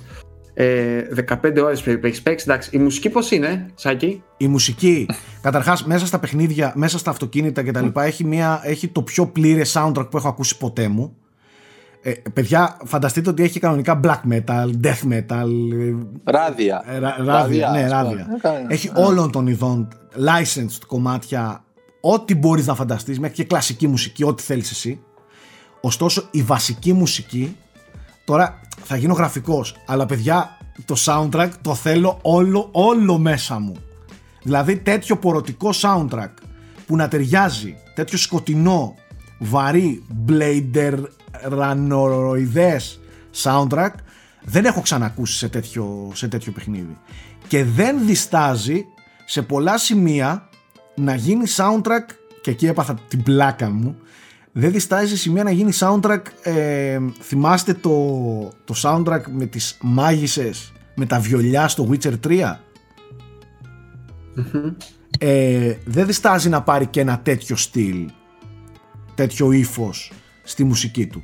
Γενικά στο, στο κομμάτι μουσική είναι άστο Γιώργο είναι αλλού φεύγα άστο δεν υπάρχει. Ε, τέλεια. Γιατί ξέρεις τι έχουν διαφημίσει πολύ τα τραγούδια, τα οποία είναι κατά τη γνώμη μου πολύ αδιάφορα, παιδί μου. Όχι, όχι, όχι, όχι, καμία σχέση. Δείξει, και πολύ ευχάριστο αυτό που λες και ευχάριστο ότι επιτέλους ξεφεύγει και λίγο από ίσως και την χιλιοπεγμένη ας πούμε προσέγγιση των synths ε, ξέρεις, που έχουμε δει με όχι, τον Blade όχι, φαντάσου ότι σε πολλά σημεία θα, δεις, θα αισθανθείς και λίγο Mick Gordon ε, σε πολλά σημεία θα αισθανθείς ε, Hans Zimmer σε πολλά σημεία θα δεις εντελώς μουσική Witcher με βιολιά ε, έχει πολύ ωραία ποικιλία το soundtrack και είναι πολύ πορωτικό, μπαίνει ακριβώς εκεί που πρέπει, έτσι όπως πρέπει, δεν, δεν υπάρχει.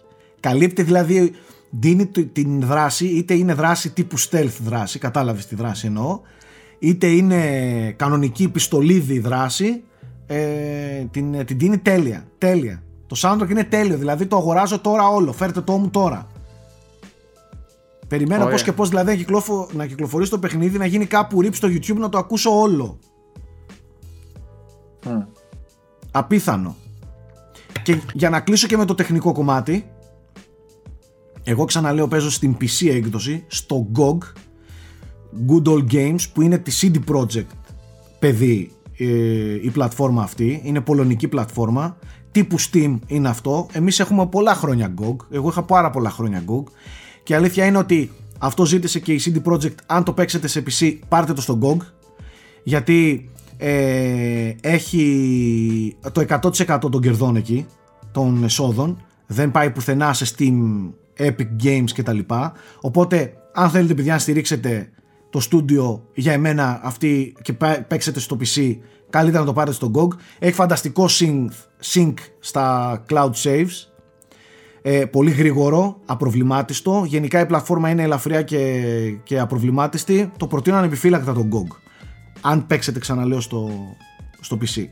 Τέλος πάντων, παίζω σε 3090 με RTX, με DLSS ανοιχτό, 4K 60 FPS, όλα τερματισμένα, ray tracing παντού, όχι μόνο στους φωτισμούς και στις αντανακλάσεις, τα πάντα έχουν ray tracing στο παιχνίδι. Υπάρχουν σημεία στο, στο παιχνίδι που δεν μπορώ να πιστέψω αυτό που βλέπω, δηλαδή είναι αδιανόητο αυτό που έχουν κάνει με την πόλη και, και το ύφος και τα γραφικά. Ειδικά όταν νυχτώνει η πόλη μεταμορφώνεται και αρχίζουν οι αντανακλάσεις, οι βροχές, τα νερά, οι, οι τζαμαρίες να... Ναι, εκεί τα αμάξια, εκεί λες εντάξει ρε, μας δουλεύετε, δεν γίνεται αυτό να έχει γίνει σε παιχνίδι. Ε, υπάρχουν ατέλειες, υπάρχουν σημεία που θα τα δω λίγο παράδοξα, παράξενα κενά. Ε, υπάρχουν πολλά bugs και πολλά glitches, τουλάχιστον στις εκδόσεις που έχω παίξει εγώ μέχρι τώρα. Δεν ξέρω αν όλα αυτά στα day one patch θα διορθωθούν. Σήμερα διάβασα και ένα σχετικό email που έλεγε ότι θα διορθωθεί πάρα πολύ πράγμα. Ε, έχει προβλήματα τεχνικής φύσεως το παιχνίδι. Συνάντησα τέτοια τεχνικής φύσεως θέματα. Αλλά σε γενικές γραμμές ρίχνει αγώνια. Δηλαδή δεν ξέρω πώς θα το παίξετε στα, στις κονσόλες γιατί δεν, έχει, δεν θα πάρει το, το, το patch και αυτό είναι κάποια στιγμή ε, σημαντικό να το αναφέρουμε θέμη. Πολλοί κόσμοι ναι. νομίζουν ότι θα θα πάρει αύριο για κονσόλα το Cyberpunk και θα παίξει την Xbox Series X ή PS5 έκδοσή του. Θα έχει μερικά, μερικά ε, μερικές βελτιώσεις όπως είναι τα frames. Ε, ναι, ακού, δεν είναι σίγουρο. Εμείς δεν είχαμε την έκδοση των κονσολών, αλλά βγήκαν κάποια screenshots που διέρευσαν που έδειχναν ότι υπάρχει επιλογή μεταξύ performance και resolution. Πάντως στο review. Οπότε, στο PS5 και το Series X μπορεί κάποιος να το παίξει 60 FPS. Μάλλον, δεν ξέρουμε, δεν, δεν ξέρω ναι. πραγματικά. Ε, ναι, Πάντως δεν θα δει ούτε ray tracing ούτε τέτοια πράγματα. Όχι. Ναι. Ε, αν έχετε καλό PC, παιδιά, μην σκέφτεστε καν που θα παίξετε το παιχνίδι. Το λέει και η ίδια CD Projekt. Παίξτε το σε PC. Τέλος. Ακόμα και όχι τούμπανο PC, πάλι θα είναι καλύτερη η έκδοση γιατί έχει καλό optimization. Πολύ καλό optimization. Πάλι θα είναι πιστεύω πιο όμορφο, ακόμα και σε λιγότερο δυνατά PC το παιχνίδι σε σχέση με τις πλατφόρμες, σε σχέση με τις κονσόλες. Εάν Εάν υπήρχαν κανονικά οι εκδόσεις με το RTX και τα λοιπά ανοιχτό στα Xbox Series X και PS5 θα σας έλεγα ok. Αλλά παιδιά χαρίζει πάρα πολύ το Ray Tracing. Πάρα πάρα πολύ. Δηλαδή είναι φτιαγμένο, φτιαγμένη Night City για να φανεί μέσω του Ray Tracing. Και ξαναλέω δεν είναι μόνο οι αντανακλάσεις ή η βροχή ή το... Είναι όλο. Τα neon lights. είναι σοκ. Σε σημεία λέει δεν γίνεται αυτό που βλέπω. Είναι αδιανόητο αυτό που βλέπω. Πανέμορφο. Ε, Μα έχει πάρει λίγο, λίγο, τόσο δά, λίγο. Πανέμορφο, αλλά ξαναλέω, τεχνικά θεματάκια έχει. Glitches έχει. Θα δείτε μπροστά, θα δείτε λίγο Bethesda μπροστά σας. Έτσι. Bethesda, Bethesda. Ξέρω τι λέω. Έχει λίγο Bethesda με κάτι παράξενα ε, animations που κόβονται λόγω glitch με κάτι όπλα να αιωρούνται στον αέρα και κάτι τέτοια πράγματα. Έχει πολλά τέτοια ακόμη το παιχνίδι και, και εδώ φαίνεται για ποιο λόγο τελικά καθυστερούσε. Δηλαδή είχαν μεγάλο όγκο σε ένα τέτοιο όγκο παιχνιδιού να διορθώσουν και να φτιάξουν. Μάλιστα. Ωραία. Παιδιά, δεν θέλω να λέω χαζομάρες, ακόμα δεν έχω τελειώσει το παιχνίδι. Ε, εννοείται ότι μπορεί όλο αυτό να αλλάξει, μπορεί από εδώ και στο εξής να αρχίσει να γίνεται βαρετό, μπορεί να αρχίσει να, ε, να, να, να χαλάει σε πολλά πράγματα. Μέχρι στιγμής είναι πιο καλό από αυτό που περίμενα. Μέχρι στιγμής. Και αυτό νομίζω τα λέει όλα για εμένα. Δηλαδή έχει πολύ συγκλονιστικό πρώτο 15ωρο, 20ωρο για να σε αφήσει έτσι άπραγο. Αναλυτικά όμως στην πορεία και στα επόμενα frame rate όσο προχωράω, αν ναι, αλλάξει ναι. κάτι και φυσικά όταν έρθει η ώρα για, για το review. Θέμη, πάμε λίγο να δούμε και τι έχει γίνει από το κομμάτι της επικαιρότητας τις τελευταίες ημέρες. Παιδιά, είχε οι δυσούλες αρκετές. Ε, ωστόσο δεν ήταν τόσα πολλά πράγματα. Όλα έχουν στραφεί πρακτικά στα The Game Awards όσον αφορά την επικαιρότητα. Πολλές ειδήσεις αφορούν αυτό.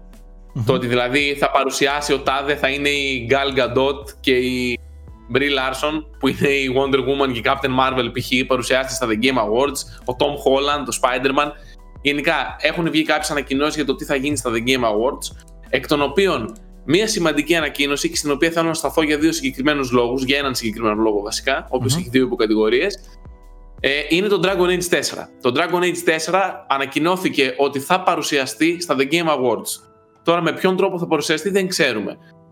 Για ποιο λόγο αναφέρω όμως ότι υπάρχουν δύο πράγματα που πρέπει να σημειώσουμε. Η Bioware ε, υπέστη δύο πολύ μεγάλες απώλειες. Αποχώρησαν από το στούντιο ο πατέρας των Mass Effect, ο οποίος ήταν ο επικεφαλής της ομάδας, ο Casey Hudson, σίγουρα τον γνωρίζετε. Ναι. Και αποχώρησε και ο παραγωγός των Dragon Age, ο οποίος ήταν επίσης 20 χρόνια στην Bioware, Mark Darach. Έφυγαν και οι δύο. Τώρα λένε θα μας δει ότι τα projects όλα συνεχίζονται κανονικά. Συνεχίζεται κανονικά και η ανάπτυξη του ολοκένουργιου Mass Effect. Είπαν ότι δεν επηρεάζεται τίποτα, απλά κάνουν τον κύκλο τους και για να δώσουν τη σκητάλη σε μια νέα γενιά διοίκηση. Τώρα εμένα δεν μου πολύ αρέσει όλο αυτό το άρωμα που υπάρχει γύρω από την Bioware τελευταία, μετά και το Anthem. Ωστόσο είχαμε αυτή την αρνητική, ας το πούμε έτσι, εξέλιξη. Μάλιστα. Δεν ξέρω αν θέλετε να σχολιάσετε κάτι πάνω σε αυτό. Όχι, πέρα από το γεγονός ότι εγώ θέλω να δω πολύ ένα Dragon Age καινούριο. Το τελευταίο Dragon Age, σε αντίθεση με τα Mass Effect, η σειρά έχει κρατήσει ένα, ένα επίπεδο. Ε, το τελευταίο το Inquisition ήταν πάρα πολύ καλό. Περιμένω να δω. Θέλω πολύ ένα Dragon Age. Μάλιστα, ας ελπίσουμε ότι οι εξελίξεις αυτές και οι αποχωρήσεις δεν θα επηρεάσουν ε, δεν θα τις, επηρεάσουν, την ελπίσουμε. Ε, Επίσης, το Game Pass έκανε λίγο ντόρο με τα παιχνίδια που πρόσθεσε, μεταξύ των οποίων συγκαταλέγεται και το Control και είχαμε και τον debut της σειράς Dragon Quest στο, στο Xbox για πρώτη φορά. Ήρθε και το Doom Eternal στο PC. Και έχω να σας πω το πάρα πολύ σημαντικό ότι ο Kratos ήρθε στο Fortnite να τα σπάσει όλα. Ο πιο μπαντάς χαρακτήρας ήρθε με το τσεκούρι του να πετσοκόψει κόσμο στο Fortnite. Εγώ άλλα είδα. Εντάξει, το Fortnite έχει γίνει πλέον το μεγαλύτερο διαφημιστικό κανάλι για όλα αυτά τα franchises. Λογικό είναι ότι έχει γίνει πλατφόρμα διαφήμισης. Cringe. Τώρα και, και πέρα. Ακούγεται ότι θα έρθει και ο Master Chief εντωμεταξύ, γιατί έχουν κάνει μια νέα κατηγορία που λέγεται Gaming Legends στα skins. Και λογικά θα φέρουν εκεί μέσα όλους τους χαρακτήρες τους γνωστούς από, το, από τα video games. Ετοιμαστείτε, να δούμε. Να σας κάνω μια ερώτηση. Ναι. Θέλω να βγάλετε, ας πούμε, την, τη γυάλινη σφαίρα και να μου πείτε αν πιστεύετε θα υπάρχει Fortnite σε 5 χρόνια. Δηλαδή, πιστεύετε είναι κάτι το οποίο θα μείνει; Δηλαδή, ε, εννοείται, σαν το Minecraft. Το, το Minecraft δεν έχει 10 χρόνια ήδη. Έχει, έχει 10 χρόνια. Ναι, δεν, δεν το λέω ότι επειδή εγώ πιστεύω ότι δεν θα είναι. Απλά σας ρωτάω αν όντω γιατί βλέπω ότι είναι πραγματικά σαν άλλη πλατφόρμα. Σαν Α... μια έξτρα, πώς είναι το YouTube, μια πλατφόρμα περιεχομένου, ναι. έτσι γίνει και το, και το Fortnite πλέον. Δεν είναι καθαρό gameplay, ας πούμε, που μαζεύονται και παίζουν. Και εγώ πιστεύω ότι θα υπάρχει. Θα υπάρχει. Αν όχι αυτό, αν δεν υπάρχει αυτό, είναι γιατί ήρθε κάποιον άλλο και το κατατρόπωσε και θα υπάρχει εκείνο. Αλλά σίγουρα κάτι τέτοιο θα υπάρχει. Αυτό έχει σημασία όμως. Θα σου ναι. πω γιατί. Όπως λέει σωστά ναι. ο, ο Θέμης, το Minecraft 10 χρόνια τώρα είναι έτσι. Δεν, δεν ήρθε κάτι άλλο. Ναι, ε, εντάξει. Ακόμα και κάτι το... Roblox, κάτι τέτοια ας πούμε, ε, το έχουν, δεν, δεν, πιστεύω ότι το έχουν ρίξει και τόσο. Έχει όχι, το δικό του κοινό, ας πούμε το Minecraft σταθερά. Το Minecraft, παιδιά, έχει περισσότερο κόσμο από ό,τι είχε ποτέ.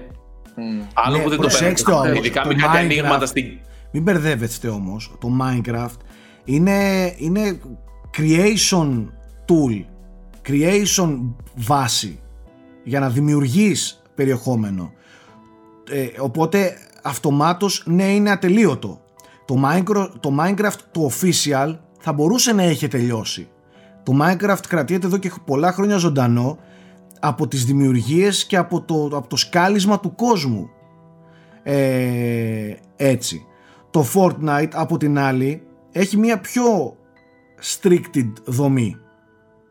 Τώρα όμως υπάρχει και ένα άλλο που αυτή η stricted δομή μπορεί κάποια στιγμή να, να γίνει βαρετή και να σταματήσει να υφίσταται. Από την άλλη όλο όλη αυτή η προσέγγιση Όπως αυτή τώρα με τον Kratos και το ένα και το άλλο και τραγουδιστές και rappers και συναυλίες και σκηνικά. Το Fortnite πώς ήταν την πρώτη μέρα με το πώς είναι τώρα, είναι άλλο παιχνίδι. Και set pieces και και και. Ε, αυτό είναι που με κάνει να πιστεύω ότι ακόμα και η βασική συνταγή να, να, να εξαντληθεί κάποια στιγμή δεν θα εξαντληθεί όλο το υπόλοιπο περιεχόμενο. Οπότε θεωρώ ότι θα λειτουργήσει ως Fortnite πλατφόρμα γενικά στο μέλλον ε, και όχι αυστηρά ως ένα Battle Royale παιχνίδι. Δηλαδή δεν φεύγει αυτό το brand εύκολα. Και στην τελική να σας πω κάτι, και το League of Legends είχε τα πάνω κάτω του και το βλέπετε πάλι που είναι. Δεν σταμάτησε και είναι και αυστηρά συγκεκριμένη η δομή του εδώ και πάρα πολλά χρόνια. Είναι το ίδιο, ναι. το ίδιο παιχνίδι εντός εισαγωγικών έτσι. Δεν έχει γίνει κάτι άλλο. Αυτό είναι. Τώρα το, το, το Fortnite δεν ξέρω. Πιστεύω θα μείνει γιατί είναι αρκετά μεγάλο brand. για να... Θα μείνει. Άμα συνεχίσουν με αυτή τη ροή που ανά τρεις μήνες το ανανεώνουν ριζικά, δεν πιστεύω ότι θα πάει πουθενά. Κάτι άλλο έχουμε. Γενικά, επικαιρότητα τρομερή δεν είχε, αλλά θα έχει στην επόμενη εκπομπή να σχολιάσουμε πάρα πολλά από το The Game Awards. Τα φώτα είναι στραμμένα εκεί πέρα. Στις 10 του μήνα, τα The Game Awards κάθε χρονιά είναι σαν μια μικρή E3 πλέον. Θα έχει σίγουρα πάρα πολλές ανακοινώσεις. Οπότε μέχρι τώρα τα πράγματα είναι κάπως ήσυχα να το πω. Σίγουρα. Ε, είχαμε κάποια reviews από εσάς τις τελευταίες ημέρες όμως. Θέλω εντάχει και με 2, 3, 5 προτάσεις να μου περιγράψει ο Γιώργος, ο πρόεδρος, το, το Godfall ε, που έγραψε review γι' αυτό ε, και ο Θέμης ναι. νομίζω έγραψε κανένα δυο κειμενάκια πιο μικρά παιχνίδια θα, θα, θα έρθω σε σένα. Πες μου λίγο για τον Godfall, αντικειμενικά όμως θέλω να μου μιλήσεις. Μόνο έτσι μιλάω. Ναι. ε, συγγνώμη λίγο, έχει το Snoopy εδώ το, το τέρας. Ε, είναι δυστυχώς αυτό που φαινότανε, παιδιά. Είναι ένα ικανοποιητικό, ας πούμε, hack and slash στο ύφος του, του God of War, αλλά, αλλά είναι βαρετό. Δηλαδή είναι αδιάφορο, είναι δεν έχει κάτι, παιδί μου, που να το ξεχωρίσει, που να πεις να αυτό είναι το Godfall και μου άρεσε γιατί κάνει αυτό, ας πούμε. Mm-hmm. Καταλαβαίνω ότι ενδεχομένως το... είναι μια μικρή ομάδα. Το... Μου μοιάξε λίγο με το... του Human. Κοίτα, το του Human είχε πιο σοβαρά θεματάκια στο gameplay του. Η, η κάμερα ήταν λίγο περίεργη, δηλαδή ναι, ξέρεις, ναι, ναι, ήταν λίγο απογοήτευση και σε αυτό το κομμάτι. Αυτό είναι ένα ας πούμε πολύ αξιοπρεπές hack and slash. Εντάξει. Okay. Αξιοπρεπές. Μέχρι εκεί θα πάω, δεν θα πάω πιο πάνω. Δηλαδή δεν είναι ότι θα το πάρεις και θα πεις αυτό δεν παίζεται. Παίζεται, ρε παιδί μου, αλλά σε όλο το υπόλοιπο κομμάτι του θυμίζει παιχνίδι χωρίς υπερβολή τώρα, παιδιά, δεκαετία 90. Δηλαδή σε όλο το υπόλοιπο στήσιμο του, από το πώς διαχειρίζεται τον κόσμο του, από το πώς διαχειρίζεται την ιστορία του, από το πώς ε, έχει στήσει τα collectables. Ναι, είναι ένα παιχνίδι που έχει ένα πολύ γυαλιστερό περιτύλιγμα, έχει ωραίες εικόνες. Αν το δεις σαν screenshots, δηλαδή λες, αυτό φαίνεται πολύ εντυπωσιακό. Είναι και πολύ όμορφο ε, από ό,τι είδαμε. RTX ανοιχτό ή τα, τα trailers και τα screenshots ήταν λίγο παραπλανητικά. Ε, ξέρεις, είναι όμορφο όμως, ξαναλέω, είναι όμορφο με μια ξεπερασμένη έννοια πλέον στα παιχνίδια. Δηλαδή είναι όμορφο με μια τελείως παγωμένη άψυχη έννοια. Δηλαδή είναι ένα παιχνίδι που έχει πολύ ωραία σκηνικά. Βλέπεις δηλαδή ε, ωραίες θέσει μπροστά σου, ανοιχτές κτλ.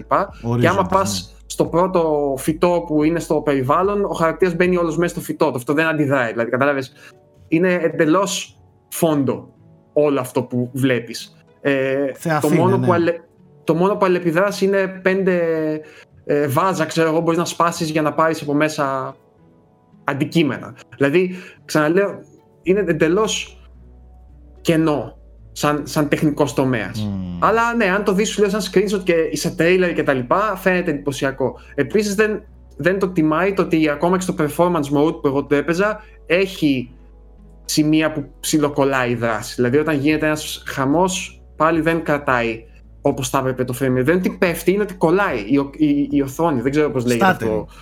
Ναι. Ε, οπότε, οπότε είναι λίγο. Δεν είναι ότι συμβαίνει συχνά, αλλά ακόμα και που συμβαίνει μία στο τόσο είναι λίγο εκνευριστικό. Κατά τα άλλα, ναι, θα το, το προτείνω παιδιά μόνο σε αυτούς που είναι λάτρε του είδους, που τη βρίσκουν πολύ με ε, συστήματα μάχης και να ξεζουμίζουν, ξέρεις, ε, διάφορα builds, ε, όπλα, στατιστικά. Δεν έχει souls μορφή έτσι, τίποτα.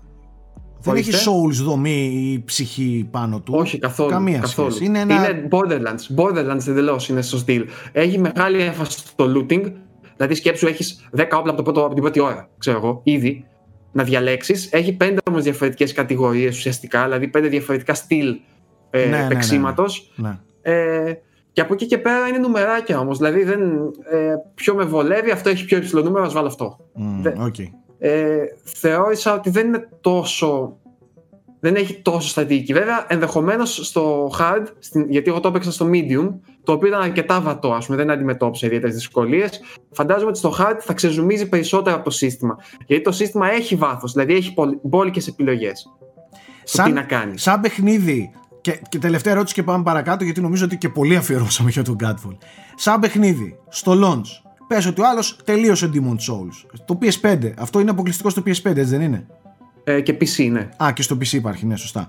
Ε, θα του το πρότεινες για το ύφος του να περάσει έτσι λίγο ευχάριστα gameplayακά την ώρα του ή μιλάμε για ένα παιχνίδι εντελώς κακό ρε παιδί μου του τύπου μην, μην όχι, ασχοληθείτε δεν, όχι όχι δεν είναι εντελώς κακό. Δεν είναι εντελώς κακό. Είναι όμως αυστηρά για τους fans και πρέπει να μπαίνεις, να μπεις μέσα ξέροντας ότι δεν μπορείς να περιμένεις τίποτα άλλο πέρα από ένα στιβαρό και καλό gameplay ας πούμε.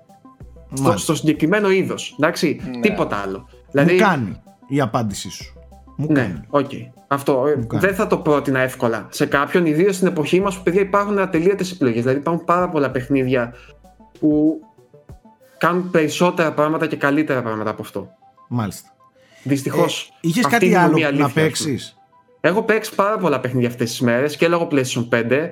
Δηλαδή έπαιξα το Astros, έπαιξα το Miles Morales, ε, τελείωσα το Hades, το τελείωσα εντελώς ενώ έκανα και τα 10 runs απ' έξω. Ε, Έπαιξα crash, ό,τι να είναι. Ε, γενικά, ναι. Όχι, όχι. Έπαιξα από την πες συλλογή. Πες μας λίγο τις εντυπώσεις σου. Εντάχει όμως Γιώργο, από το DualSense.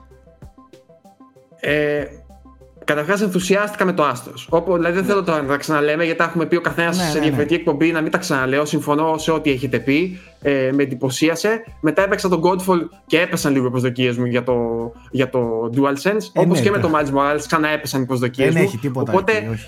Ναι. Ε, και πιστεύω Τώρα ότι μιλάμε σαν τεχνολογία που, που το είδες στο άστρο, ρε παιδί μου. Εκεί, ναι, σαν... ναι. Μου άρεσε πάρα πολύ. Είναι όλα αυτά που είπατε, φαίνεται ζωντανό. Εντάξει, το, το Astros βέβαια είναι ένα παιχνίδι το οποίο έχει φτιαχτεί μόνο και μόνο γι' αυτό. Δηλαδή είναι αφιερωμένο σε αυτό.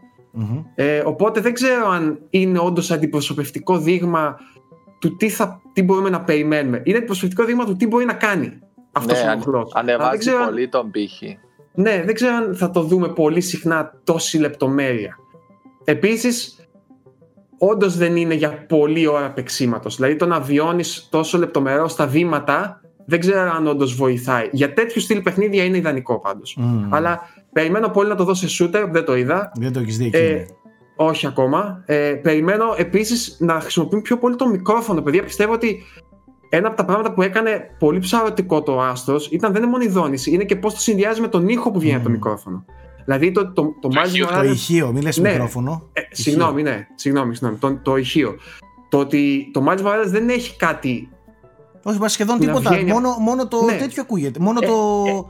ε, Πώς το έχει λένε λίγο αυτό, στο, στον ηλεκτρισμό, ας πούμε, λίγο παραπάνω, αλλά δεν έχει αυτό το που νιώθεις ότι ξεπηδάει από το χέρι σου κάτι. Όχι, όχι. Κατάλαβες; Είναι λίγο πιο συμβατική η δόνηση, απλά λίγο καλύτερα υλοποιημένη. Μάλιστα. Τέλος πάντων, αυτό που θέλω να πω μόνο για το PS5, ες, για να κλείσουμε, είναι ότι είναι η πρώτη κονσόλα της Sony που παίρνω και σε αυτό βοηθάει πολύ και το Astros και νιώθω ότι έχει μια προσωπικότητα. Δεν είναι αυτό το άψυχο hardware καινούριο που πήρα, όπως νιώθεις ας πούμε, όταν παίρνεις ένα καινούριο PC.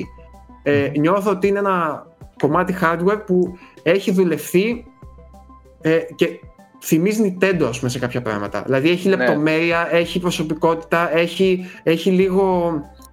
Πώς να το πω τώρα... Ε, Έχει ένα χαρακτήρα δικό του ρε. ναι, παιδί, μπράβο, ένα χαρακτήρα. Αυτό έψαχνα. Ένα χαρακτήρα. Ε, Ναι. Το οποίο είναι ξεκάθαρο PlayStation. Δηλαδή, πλέον η Sony έχει μια ιστορία από πίσω της για να πει, ξέρεις, να η δική μου ιστορία που, που πλασάρεται τέλεια με το Astros. Να η ιστορία μου αυτή είναι η συνέχεια. Ε, είναι το μέλλον, αλλά γιορτάζουμε και το παρελθόν. Κατάλαβες, δηλαδή το έχεις συνδυάσει πολύ ωραία σε αυτό το κομμάτι ε, και του δίνει έτσι μια. Δεν έναν είναι αέρα. ένα άψυχο PC hardware. Ναι, μπράβο, παίζει μπράβο. παιχνίδια, Δεν είναι ας πούμε. άψυχο. Ναι, ακριβώς αυτό. Οπότε θετικά. Απ' την άλλη, εγώ έχω συναντήσει πολλά stability θέματα Έχεις, ας πούμε, έχει, με την έχεις. κονσόλα. Ε, πολλά κασαρίσματα, ε, πολλά περίεργα θέματα. Εντάξει, θέλω να, πιστεύω με τον καιρό θα πριν διορθωθούν. κλείσει, η χρονιά, πριν κλείσει η χρονιά, θέλω να αφιερώσουμε και αφού έχουμε όλοι μαζί μία εικόνα για τις νέες κονσόλες, θέλω να αφιερώσουμε σίγουρα ένα κομμάτι μιας από τις επερχόμενες εκπομπές να μιλήσουμε για προβλήματα που έχουμε συναντήσει. Το έχω κάνει ήδη στο Twitter εγώ και ζήτησα από τον κόσμο να μου αναφέρει προβλήματα με τις νέες γενιές κονσόλας, κονσόλες. Ε, θέλω να αφιερώσουμε λίγο χρόνο γιατί και εγώ έχω να πω πράγματα για τις δύο κονσόλες ε, Ναι. ε, υπάρχουν προβλήματα τα οποία είναι αναμενόμενο να υπάρχουν στο launch έχουν, ε, είναι βε- δεδομένο ότι θα υπάρχουν στο launch. Τα περισσότερα από αυτά τα προβλήματα διορθώνονται ευτυχώς με hardware. Για την ώρα δεν υπάρχουν χοντρά software, με θα software πεις. συγγνώμη. Software. δεν υπάρχουν ακόμη χοντρά hardware προβλήματα που να σε, να σε προβληματίζουν και να σε κάνουν να τρέμεις για τη κονσόλα που έχεις. Ε, αλλά κάποια στιγμή καλό είναι να κάνουμε και μια τέτοια κουβέντα με τα θέματα. Απλά ξέρεις τι, με τις πρώτες μία-δύο εβδομάδες δεν μπορείς να μιλήσεις εύκολα Όχι, ναι, σίγουρα. πρέπει δηλαδή Θέλεις, να, ναι. να μαζέψεις ένα μήνα από εμπειρίες να, από παιχνίδια και από σκηνικά για να δεις τι, ε, τα θέματα και να τα μαζέψεις τέλος πάντων ο Θέμης και ο Nike να μας πούνε Εγώ τι- θα ήθελα να ακούσω, να σου πω την αλήθεια, από, από τον πρόεδρο λίγο για το Miles Morales, αλλά ίσως να το αφήσουμε για μια άλλη Άμα εκπομπή. θέλεις, όχι, είναι πολύ εντάχει θα το πω. Θα σας πω κάτι. Το τελείωσε το Miles Morales μέσα σε ένα δεκάωρο περίπου, ούτε καν Τόσο πιστεύω. είναι. Ναι, ε, μου άρεσε πολύ γιατί η ιστορία του είναι πιο μαζεμένη, πιο περιποιημένη ε, και πιο ποιοτική, ας πούμε, για να μην είμαι τέτοιο. Νομίζω βοηθάει πάρα πολύ ότι δεν είναι αναγκασμένο να την απλώσει μέσα σε 20 και 30 ώρες που είναι το πρώτο Spider-Man. Και επίσης συνειδητοποίησα, παιδιά, πόσο καμένος είμαι από το πρώτο Spider-Man. Δεν είχα καμία όρεξη να κάνω οτιδήποτε έχει να κάνει με side quest κτλ. Το, απλά το έτρεξα για την ιστορία του δηλαδή κυρίως. Οπότε μόνο και μόνο για την ιστορία του που είναι πιο καλογραμμένη και πιο σφιχτοδεμένη από το πρώτο Spider-Man, εγώ το θεωρώ καλύτερο παιχνίδι. Αν δηλαδή αυτό είχε βγει σαν πρώτο Spider-Man, πιστεύω θα είχε πάει καλύτερα από ό,τι είχε πάει το Spider-Man. Καταλαβαίνετε τι Μάλιστα. εννοώ; Ε, και δεύτερο, θέλω να πω ότι έχω παίξει και μπόλικο 2K, το οποίο αυτές τις μέρες θα δείτε και ένα κειμενάκι μου για τις διαφορές που έχει η Next Gen έκδοση σε σχέση με την προηγούμενη. Μμ. Αυτά από μένα. δεν είναι έπος; Ε, είναι πολύ εντυπωσιακό οπτικά, αλλά μέχρι εκεί εσύ. ναι ξέρεις. εντάξει ρε Είναι Το- πολύ Τι εντυπωσιακό. θα σου όχι. άλλαζαν όλο το παιχνίδι; Ναι, δεν είναι άλλο παιχνίδι εννοώ. Δεν είναι, Ναι, δηλαδή, Γιώργο, δεν νιώθω τα- ότι παίζω κάτι άλλο. Εντάξει, εννοείται. Κι όμως όμως υπάρχουν κάποιες διαφορές. Δηλαδή το διχτάκι, ο τρόπος που η, η κατεύθυνση της μπάλας, αυτά λίγο έχουν αλλάξει. Δεν ξέρω αν τα έχεις παρατηρήσει. OK, okay, OK, okay, ναι, έχει, αλλά και αυτά και τα λέω στα τεχνικά κάτι. Ναι, εντάξει, δεν, τεχνικά δεν, αλλάζει το παιχνίδι, δεν είναι άλλο ναι. game. Ναι, ναι. Και ε, λίγο με την κάμερα περιμένω... έχουν πειράξει πράγματα για να ναι. αισθάνεσαι ναι. λίγο πιο ρεαλιστικά το, το, Ξέρεις, είναι λίγο και Τεχνικά είναι, είναι πολύ καλύτερο. Μην, μην λέω βλακίες τώρα. Τεχνικά είναι πολύ πολύ καλύτερο. Μα τι λες, δηλαδή, τα έχεις Είναι και λίγο ύπουλοι όμως. Δηλαδή έχουν αλλάξει και το interface, ξέρω εγώ, τα μενού. Για να φαίνεται ότι είναι και λίγο διαφορετικό. Κατάλαβες. Ε; Οκ, ε, αλλά δεν υπάρχει. δεν υπάρχει. Περίμενε. Παιδιά, περιμένετε, περιμένετε, γιατί καλό είναι να τις κράζουμε. Καλό είναι όμως να λέμε και τα τέτοια. Βάλτε και δείτε στην τηλεόρασή σας, όχι σε YouTube βίντεο, Βάλτε και δείτε την PS4 έκδοση ή την Xbox One και μετά βάλτε τις εκδόσεις των καινούριων κονσολών. Ναι, ναι, έχει, έχει είναι, μεγάλη διαφορά. Είναι εντελώς next το οπτικό κομμάτι. Δεν, δεν τίθεται καν θέμα να το συζητάμε. Και δεν μιλάμε για UI και HUD. Μιλάμε τώρα για ρεαλιστικά. Οι παίκτες, η λεπτομέρεια, όλα, το, το, το κοινό, η μπάλα. Δεν υπάρχει σύγκριση. Το, το, κοινό είναι συγκλονιστικό. Δεν, υπάρχει, δεν υπάρχει σύγκριση. το κοινό είναι σαν τους παίχτες πριν τρία χρόνια. σαν τους παίχτες εποχή 360.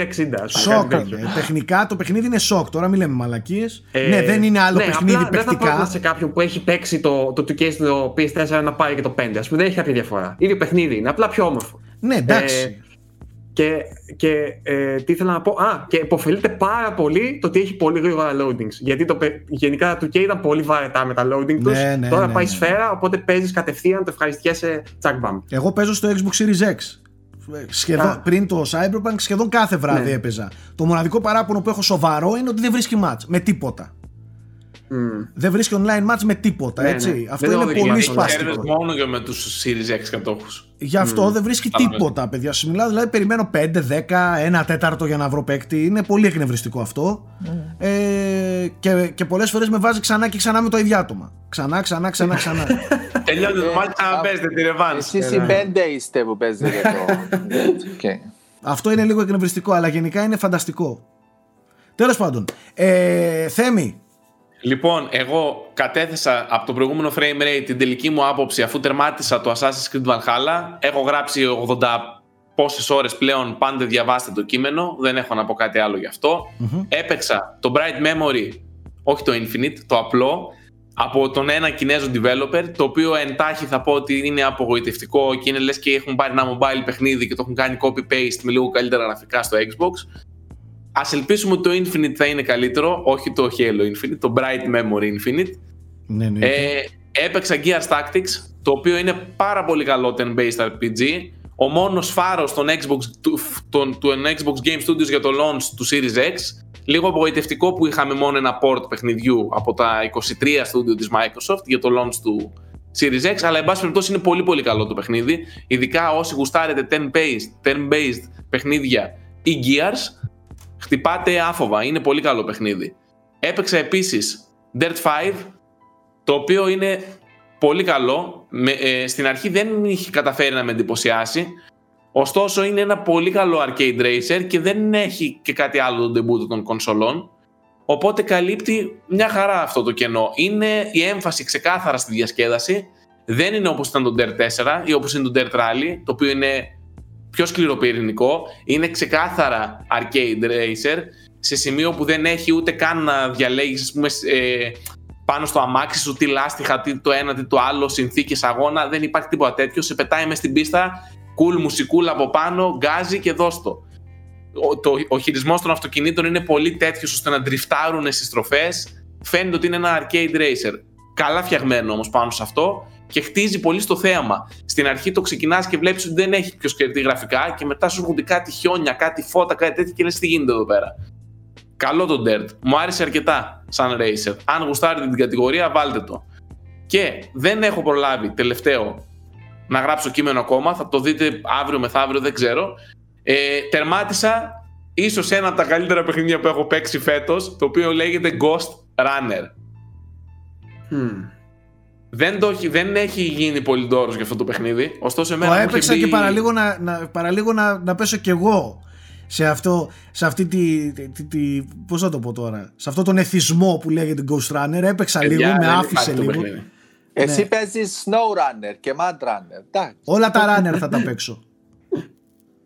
Δεν υπάρχει το πόσο εθιστικό είναι. Είναι cyberpunk στυλ κόσμος. Είσαι με έναν cyborg ninja σε... και έχεις, έχει μια φιλοσοφία ε, τρα- 100% trial and error και είσαι ένα hit εσύ και ένα hit οι εχθροί. Οκ.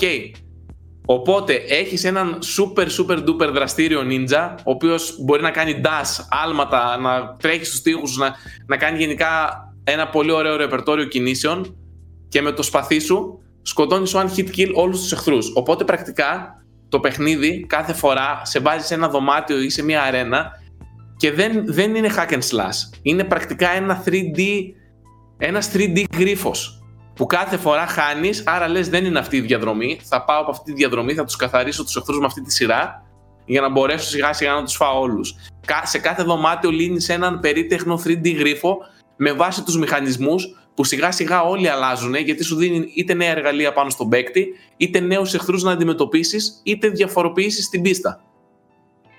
Πάρα πολύ καλό παιχνίδι, βασίζεται ξεκάθαρα στο trial and error και σε πορώνει γιατί με το που χάνεις δεν υπάρχει loading, ξαναπαίζεις. Χάνεις παπ, παπ, παπ, ξανά, ξανά, ξανά. Και έχει το πιο άρρωστο, δεν έχω παίξει Doom Eternal, αλλά έχει το πιο άρρωστο soundtrack του 2020. Καλά, παίξε Doom Eternal. Δεν έχω παίξει το Doom, κρατάω την εξαίρεση. Απλά, οκ, εντάξει, το είχαμε ξανακούσει αυτό του, του Mick Gordon το, το 2016. Το Ghost Runner σε πορώνει μουσική, παιδιά. Πάρα πολύ καλό παιχνίδι. Έχει κάποια αρνητικά, με ακούτε λίγο ενθουσιασμένο γιατί μου άρεσε ο πυρήνας του. Έχει κάποια λίγο ακραία επανάληψη στα περιβάλλοντα που εντάξει, οκ, επαναλαμβάνονται πολύ. Ε, φαίνεται ότι δημιουργήθηκαν με τα ίδια assets στα περιβάλλοντα μέχρι και το φινάλε του παιχνιδιού και κάνα δύο επιλογές στους πολύ πολύ τελευταίους εχθρούς είναι κάπως άστοχες αλλά το 90% είναι εξαιρετικό. Εμένα μου άρεσε πάρα πολύ τον Ghost Runner. Μάλιστα.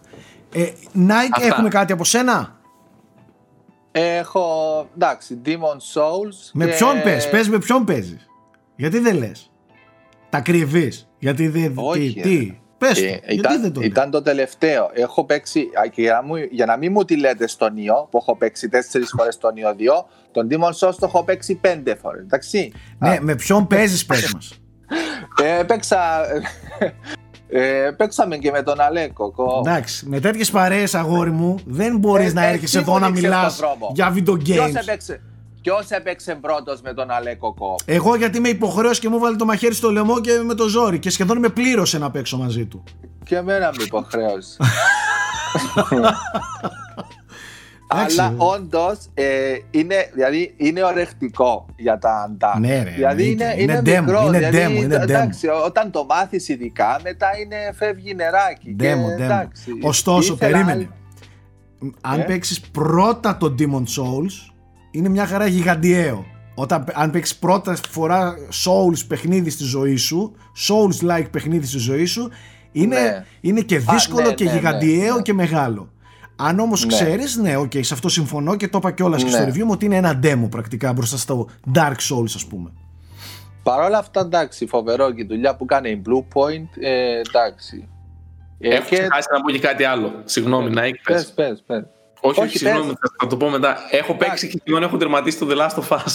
θα, θα το πούμε. Α, Όταν οκ. το Και- τελειώσεις, ε, όταν το ε, τελειώσεις, δεν χρειάζεται τώρα, όταν το τελειώσεις. Ε, Όχι. Και τώρα παίζω πρώτη φορά ε, παίζω το, το Spider-Man το κανονικό. Είπα πρώτα να παίξω το κανονικό και μετά να παίξω το Miles Morales. Ε, ε, Μένα μου αρέσει πάρα πολύ. Είναι, δηλαδή είναι ο ορισμός του video game και από τα καλύτερα super hero video games. Πριν είχα πολύ ψηλά όλα τα Batman, όλη τη σειρά την Batman, αλλά και αυτό, αυτό που έκανε η Insomniac, δηλαδή ο, το Battle System που είναι σαν φάση λίγο Batman, λίγο ε, Mad Max, ε, όλων, τόσο smooth, τόσο fluid, ε, είναι φανταστικό. Ε, το απολαμβάνω. Και το μάλιστα θα σ' αρέσει περισσότερο στο το κομμάτι να εκπροσθέτει Ναι. κάποια στοιχεία που είναι αρκετά ας πούμε ανανεώνουν αρκετά το, το combat system. Όχι στη βάση του αλλά έχει κάποια πρόσθετα. Πόσες ώρες έχεις παίξει; Καλά εσύ δεν ε, είσαι και περίπτωση παίχτη. Εννοώ ότι... Τι θα πάρεις, Πόσο, θα πόσες σου ώρες πει- έχεις παίξει, θα- ας πούμε, θα σου για πει πες μου λίγο. 10 Θα πω ώρες. 60 τώρα. Θα σου πει, Όχι, ρε. Θα σου πει Δεν 10 έχει- ώρες και είναι σαν εσένα η πρώτη, γιατί τα Ας έχει δει πούμε- όλα, ας πούμε. Τα ψάχνει Όχι, όλα. Το, το Spider-Man δεν, δεν, δεν πιάνει τις 60 ώρες. Απλά επειδή η, η Remastered είναι και η Game of the Year που έχει και, και τα τρία DLCs, The Ναι. City That Never Sleeps, νομίζω που Ναι, είναι ναι. ναι. Ε, έχω παίξει γύρω στις 15 ώρες το κυρίως campaign με ό,τι μου βγάλει στο χάρτη. Ε, έτσι κι αλλιώς, ξέρεις, ακόμη ένας λόγος που είναι εντελώς απόλαυση τώρα είναι το loading. Δηλαδή το fast travel είναι αστραπείο, δηλαδή δεν περιμένεις ας πούμε. Από περιστέρι πας Ναι. σε, σε αυτό, στο άλλο, στη τσάντα. Ε, Είναι, δεν, παίζεις συνέχεια. Μπορεί να παίρνεις να πάρεις το κινητό. Ε, ναι, δε, εκεί είμαι γύρω στο 50% ήδη νομίζω. Το- κάνω mix. Λίγο, ξέρεις, main story, side mission, λίγο Ναι. collectible. Ενώ εντάξει, ε, ε, Εγώ- πλούσιο. Εγώ κουράστηκα γύρω στο 20. Δηλαδή, ένιωσα Ναι. δηλαδή ότι το παιχνίδι δεν είχε κάτι παραπάνω να μου προσφέρει και είχε, είχε πάρα πολλές μάχες. Δηλαδή, κάθε φορά που είχε αυτό το. Ε, πά- πήγαινε σε ένα κρυσφύγιο, το καθάρισε τους όλους. Μετά από Ναι. ένα σημείο το ένιωθα απίστευτη αγκαρία. Όπως επίσης κάτι που έχει και το Miles δυστυχώς και, και το Batman. Από εκεί ξεκίνησε το όλο τέτοιο. Πολλές αποστολές που είναι stealth ε, Ναι. είναι. Πώς να το περιγράψω. Είναι πάρα πολύ βαρετές στο οπτικό κομμάτι. Δηλαδή, ε, σαν να έχει εστιάσει το παιχνίδι μόνο στο επίπεδο των μηχανισμών εκεί πέρα και ο, ο, ο χώρος στον οποίο γίνονται αυτές οι αποστολές είναι ό,τι πιο generic και βαρετό υπάρχει. Δηλαδή, πάντα ξεκινούσε την αποστολή και είχε ξέρεις, την κάμερα από πάνω που βλέπεις όλους του εχθρούς από κάτω κτλ. Ναι, Και- όπως τον Batman, ας πούμε, και για να Μπράβο, βγάλεις όλο ίδιο, και έναν όλο πλάνο, ίδιο. ένα, να Ναι, σκανάρεις, ναι, ναι. να δεις, να Μπράβο, απομονώσεις. ήταν Ε, ακριβώ ίδιο. εντάξει, Και εντάξει. ξέρεις, μετά από ένα σημείο ένιωσα ότι δεν έχει κάτι να μου προσφέρει το παιχνίδι. ρε παιδί μου. Δηλαδή, ένιωσα ότι είχα φτάσει ε, στο τέρμα. ας πούμε. Είχα φτάσει ό,τι είχε να μου προσφέρει. Εντάξει, Αν- επειδή δεν είναι τεράστιο όμως, δηλαδή πες, ανα- είναι 25 ώρες. Αλλά επειδή έχει αυτή την ποικιλία, δηλαδή τη μία είναι stealth, την άλλη είναι chase, την άλλη μπορεί να είναι αυτό, την άλλη λίγο πιο περισσότερο σενάριο, μετά αυτό, μετά το άλλο. Εντάξει, έχει ποικιλία που την Οκ. εναλλάζει. Εγώ σου λέω Ναι. ότι στις 20 ώρες άρχισα να μην την νιώθω αυτή την ποικιλία. Και επειδή ήμουνα και χαζός φυσικά και έκανα και ό,τι crime μου εμφανιζόταν ως εκείνη τη στιγμή, Μμ. τα οποία είναι πάντα πανομοιότυπα επίσης. Ε, Ναι. Μάλλον, ξέρεις, έκανα πολλές συνεχόμενες παρόμοιες αποστολές. Τι να πω.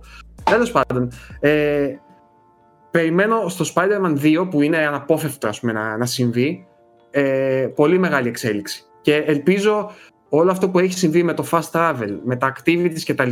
να μην τους εμποδίσει να εστιάσουν στο σημείο που κατά τη γνώμη μου υστερεί περισσότερο απ' όλα που είναι στο traveling. Που είναι στο, στο, στον ιστό δηλαδή, ο οποίος έχει μια απίστα, απίθανη αίσθηση, αλλά μετά από ένα σημείο και αυτό πολύ γρήγορα χάνει την τέτοια του, ας πούμε. Κατάλαβες; Ναι, δηλαδή, σου- μετά από ένα σημείο σου- που καταλήγεις να κάνεις κολοτούμπες στον αέρα για να λες σου ότι κάνω βάζει, κάτι. και τα, ναι, σου βάζει Ναι. και τα tricks λίγο έτσι τυράκι Ναι. για XP, αλλά ε, στο τέλος πάλι fast travel.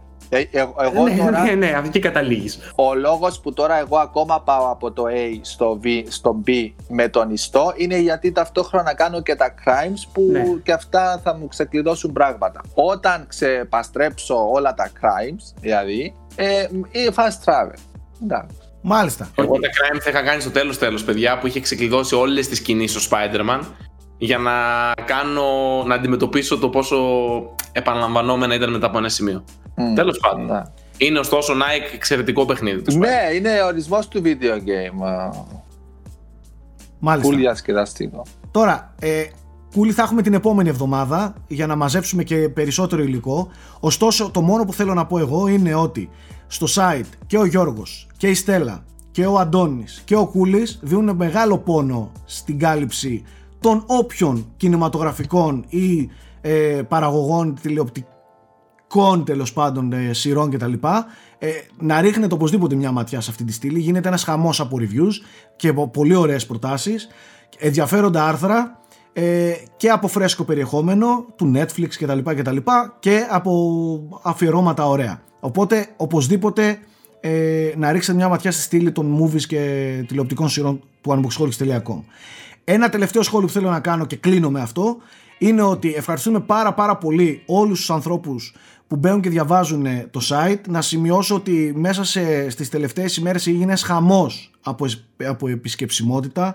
Υπήρχαν μέρες που ξεπεράσαμε τις 130 και 140 χιλιάδες ε, 130 και 140 χιλιάδες επισκέπτες ε, είναι τρελό νούμερο. Ευχαριστούμε πάρα πολύ για την εμπιστοσύνη που δείχνετε στο unboxholics.com και ότι εμείς να είστε σίγουροι ότι θα είμαστε εδώ και θα κάνουμε όσο καλύτερα μπορούμε αυτήν εδώ τη δουλειά που την κάνουμε εδώ και πολλά χρόνια. Ε, όχι ως δημοσιογραφικό μέσο, αλλά ως μέσο που έχει πάθος με αυτά που γράφει και κάνει. Αυτά. Να είστε όλοι καλά, τα λέμε την επόμενη εβδομάδα. Bye.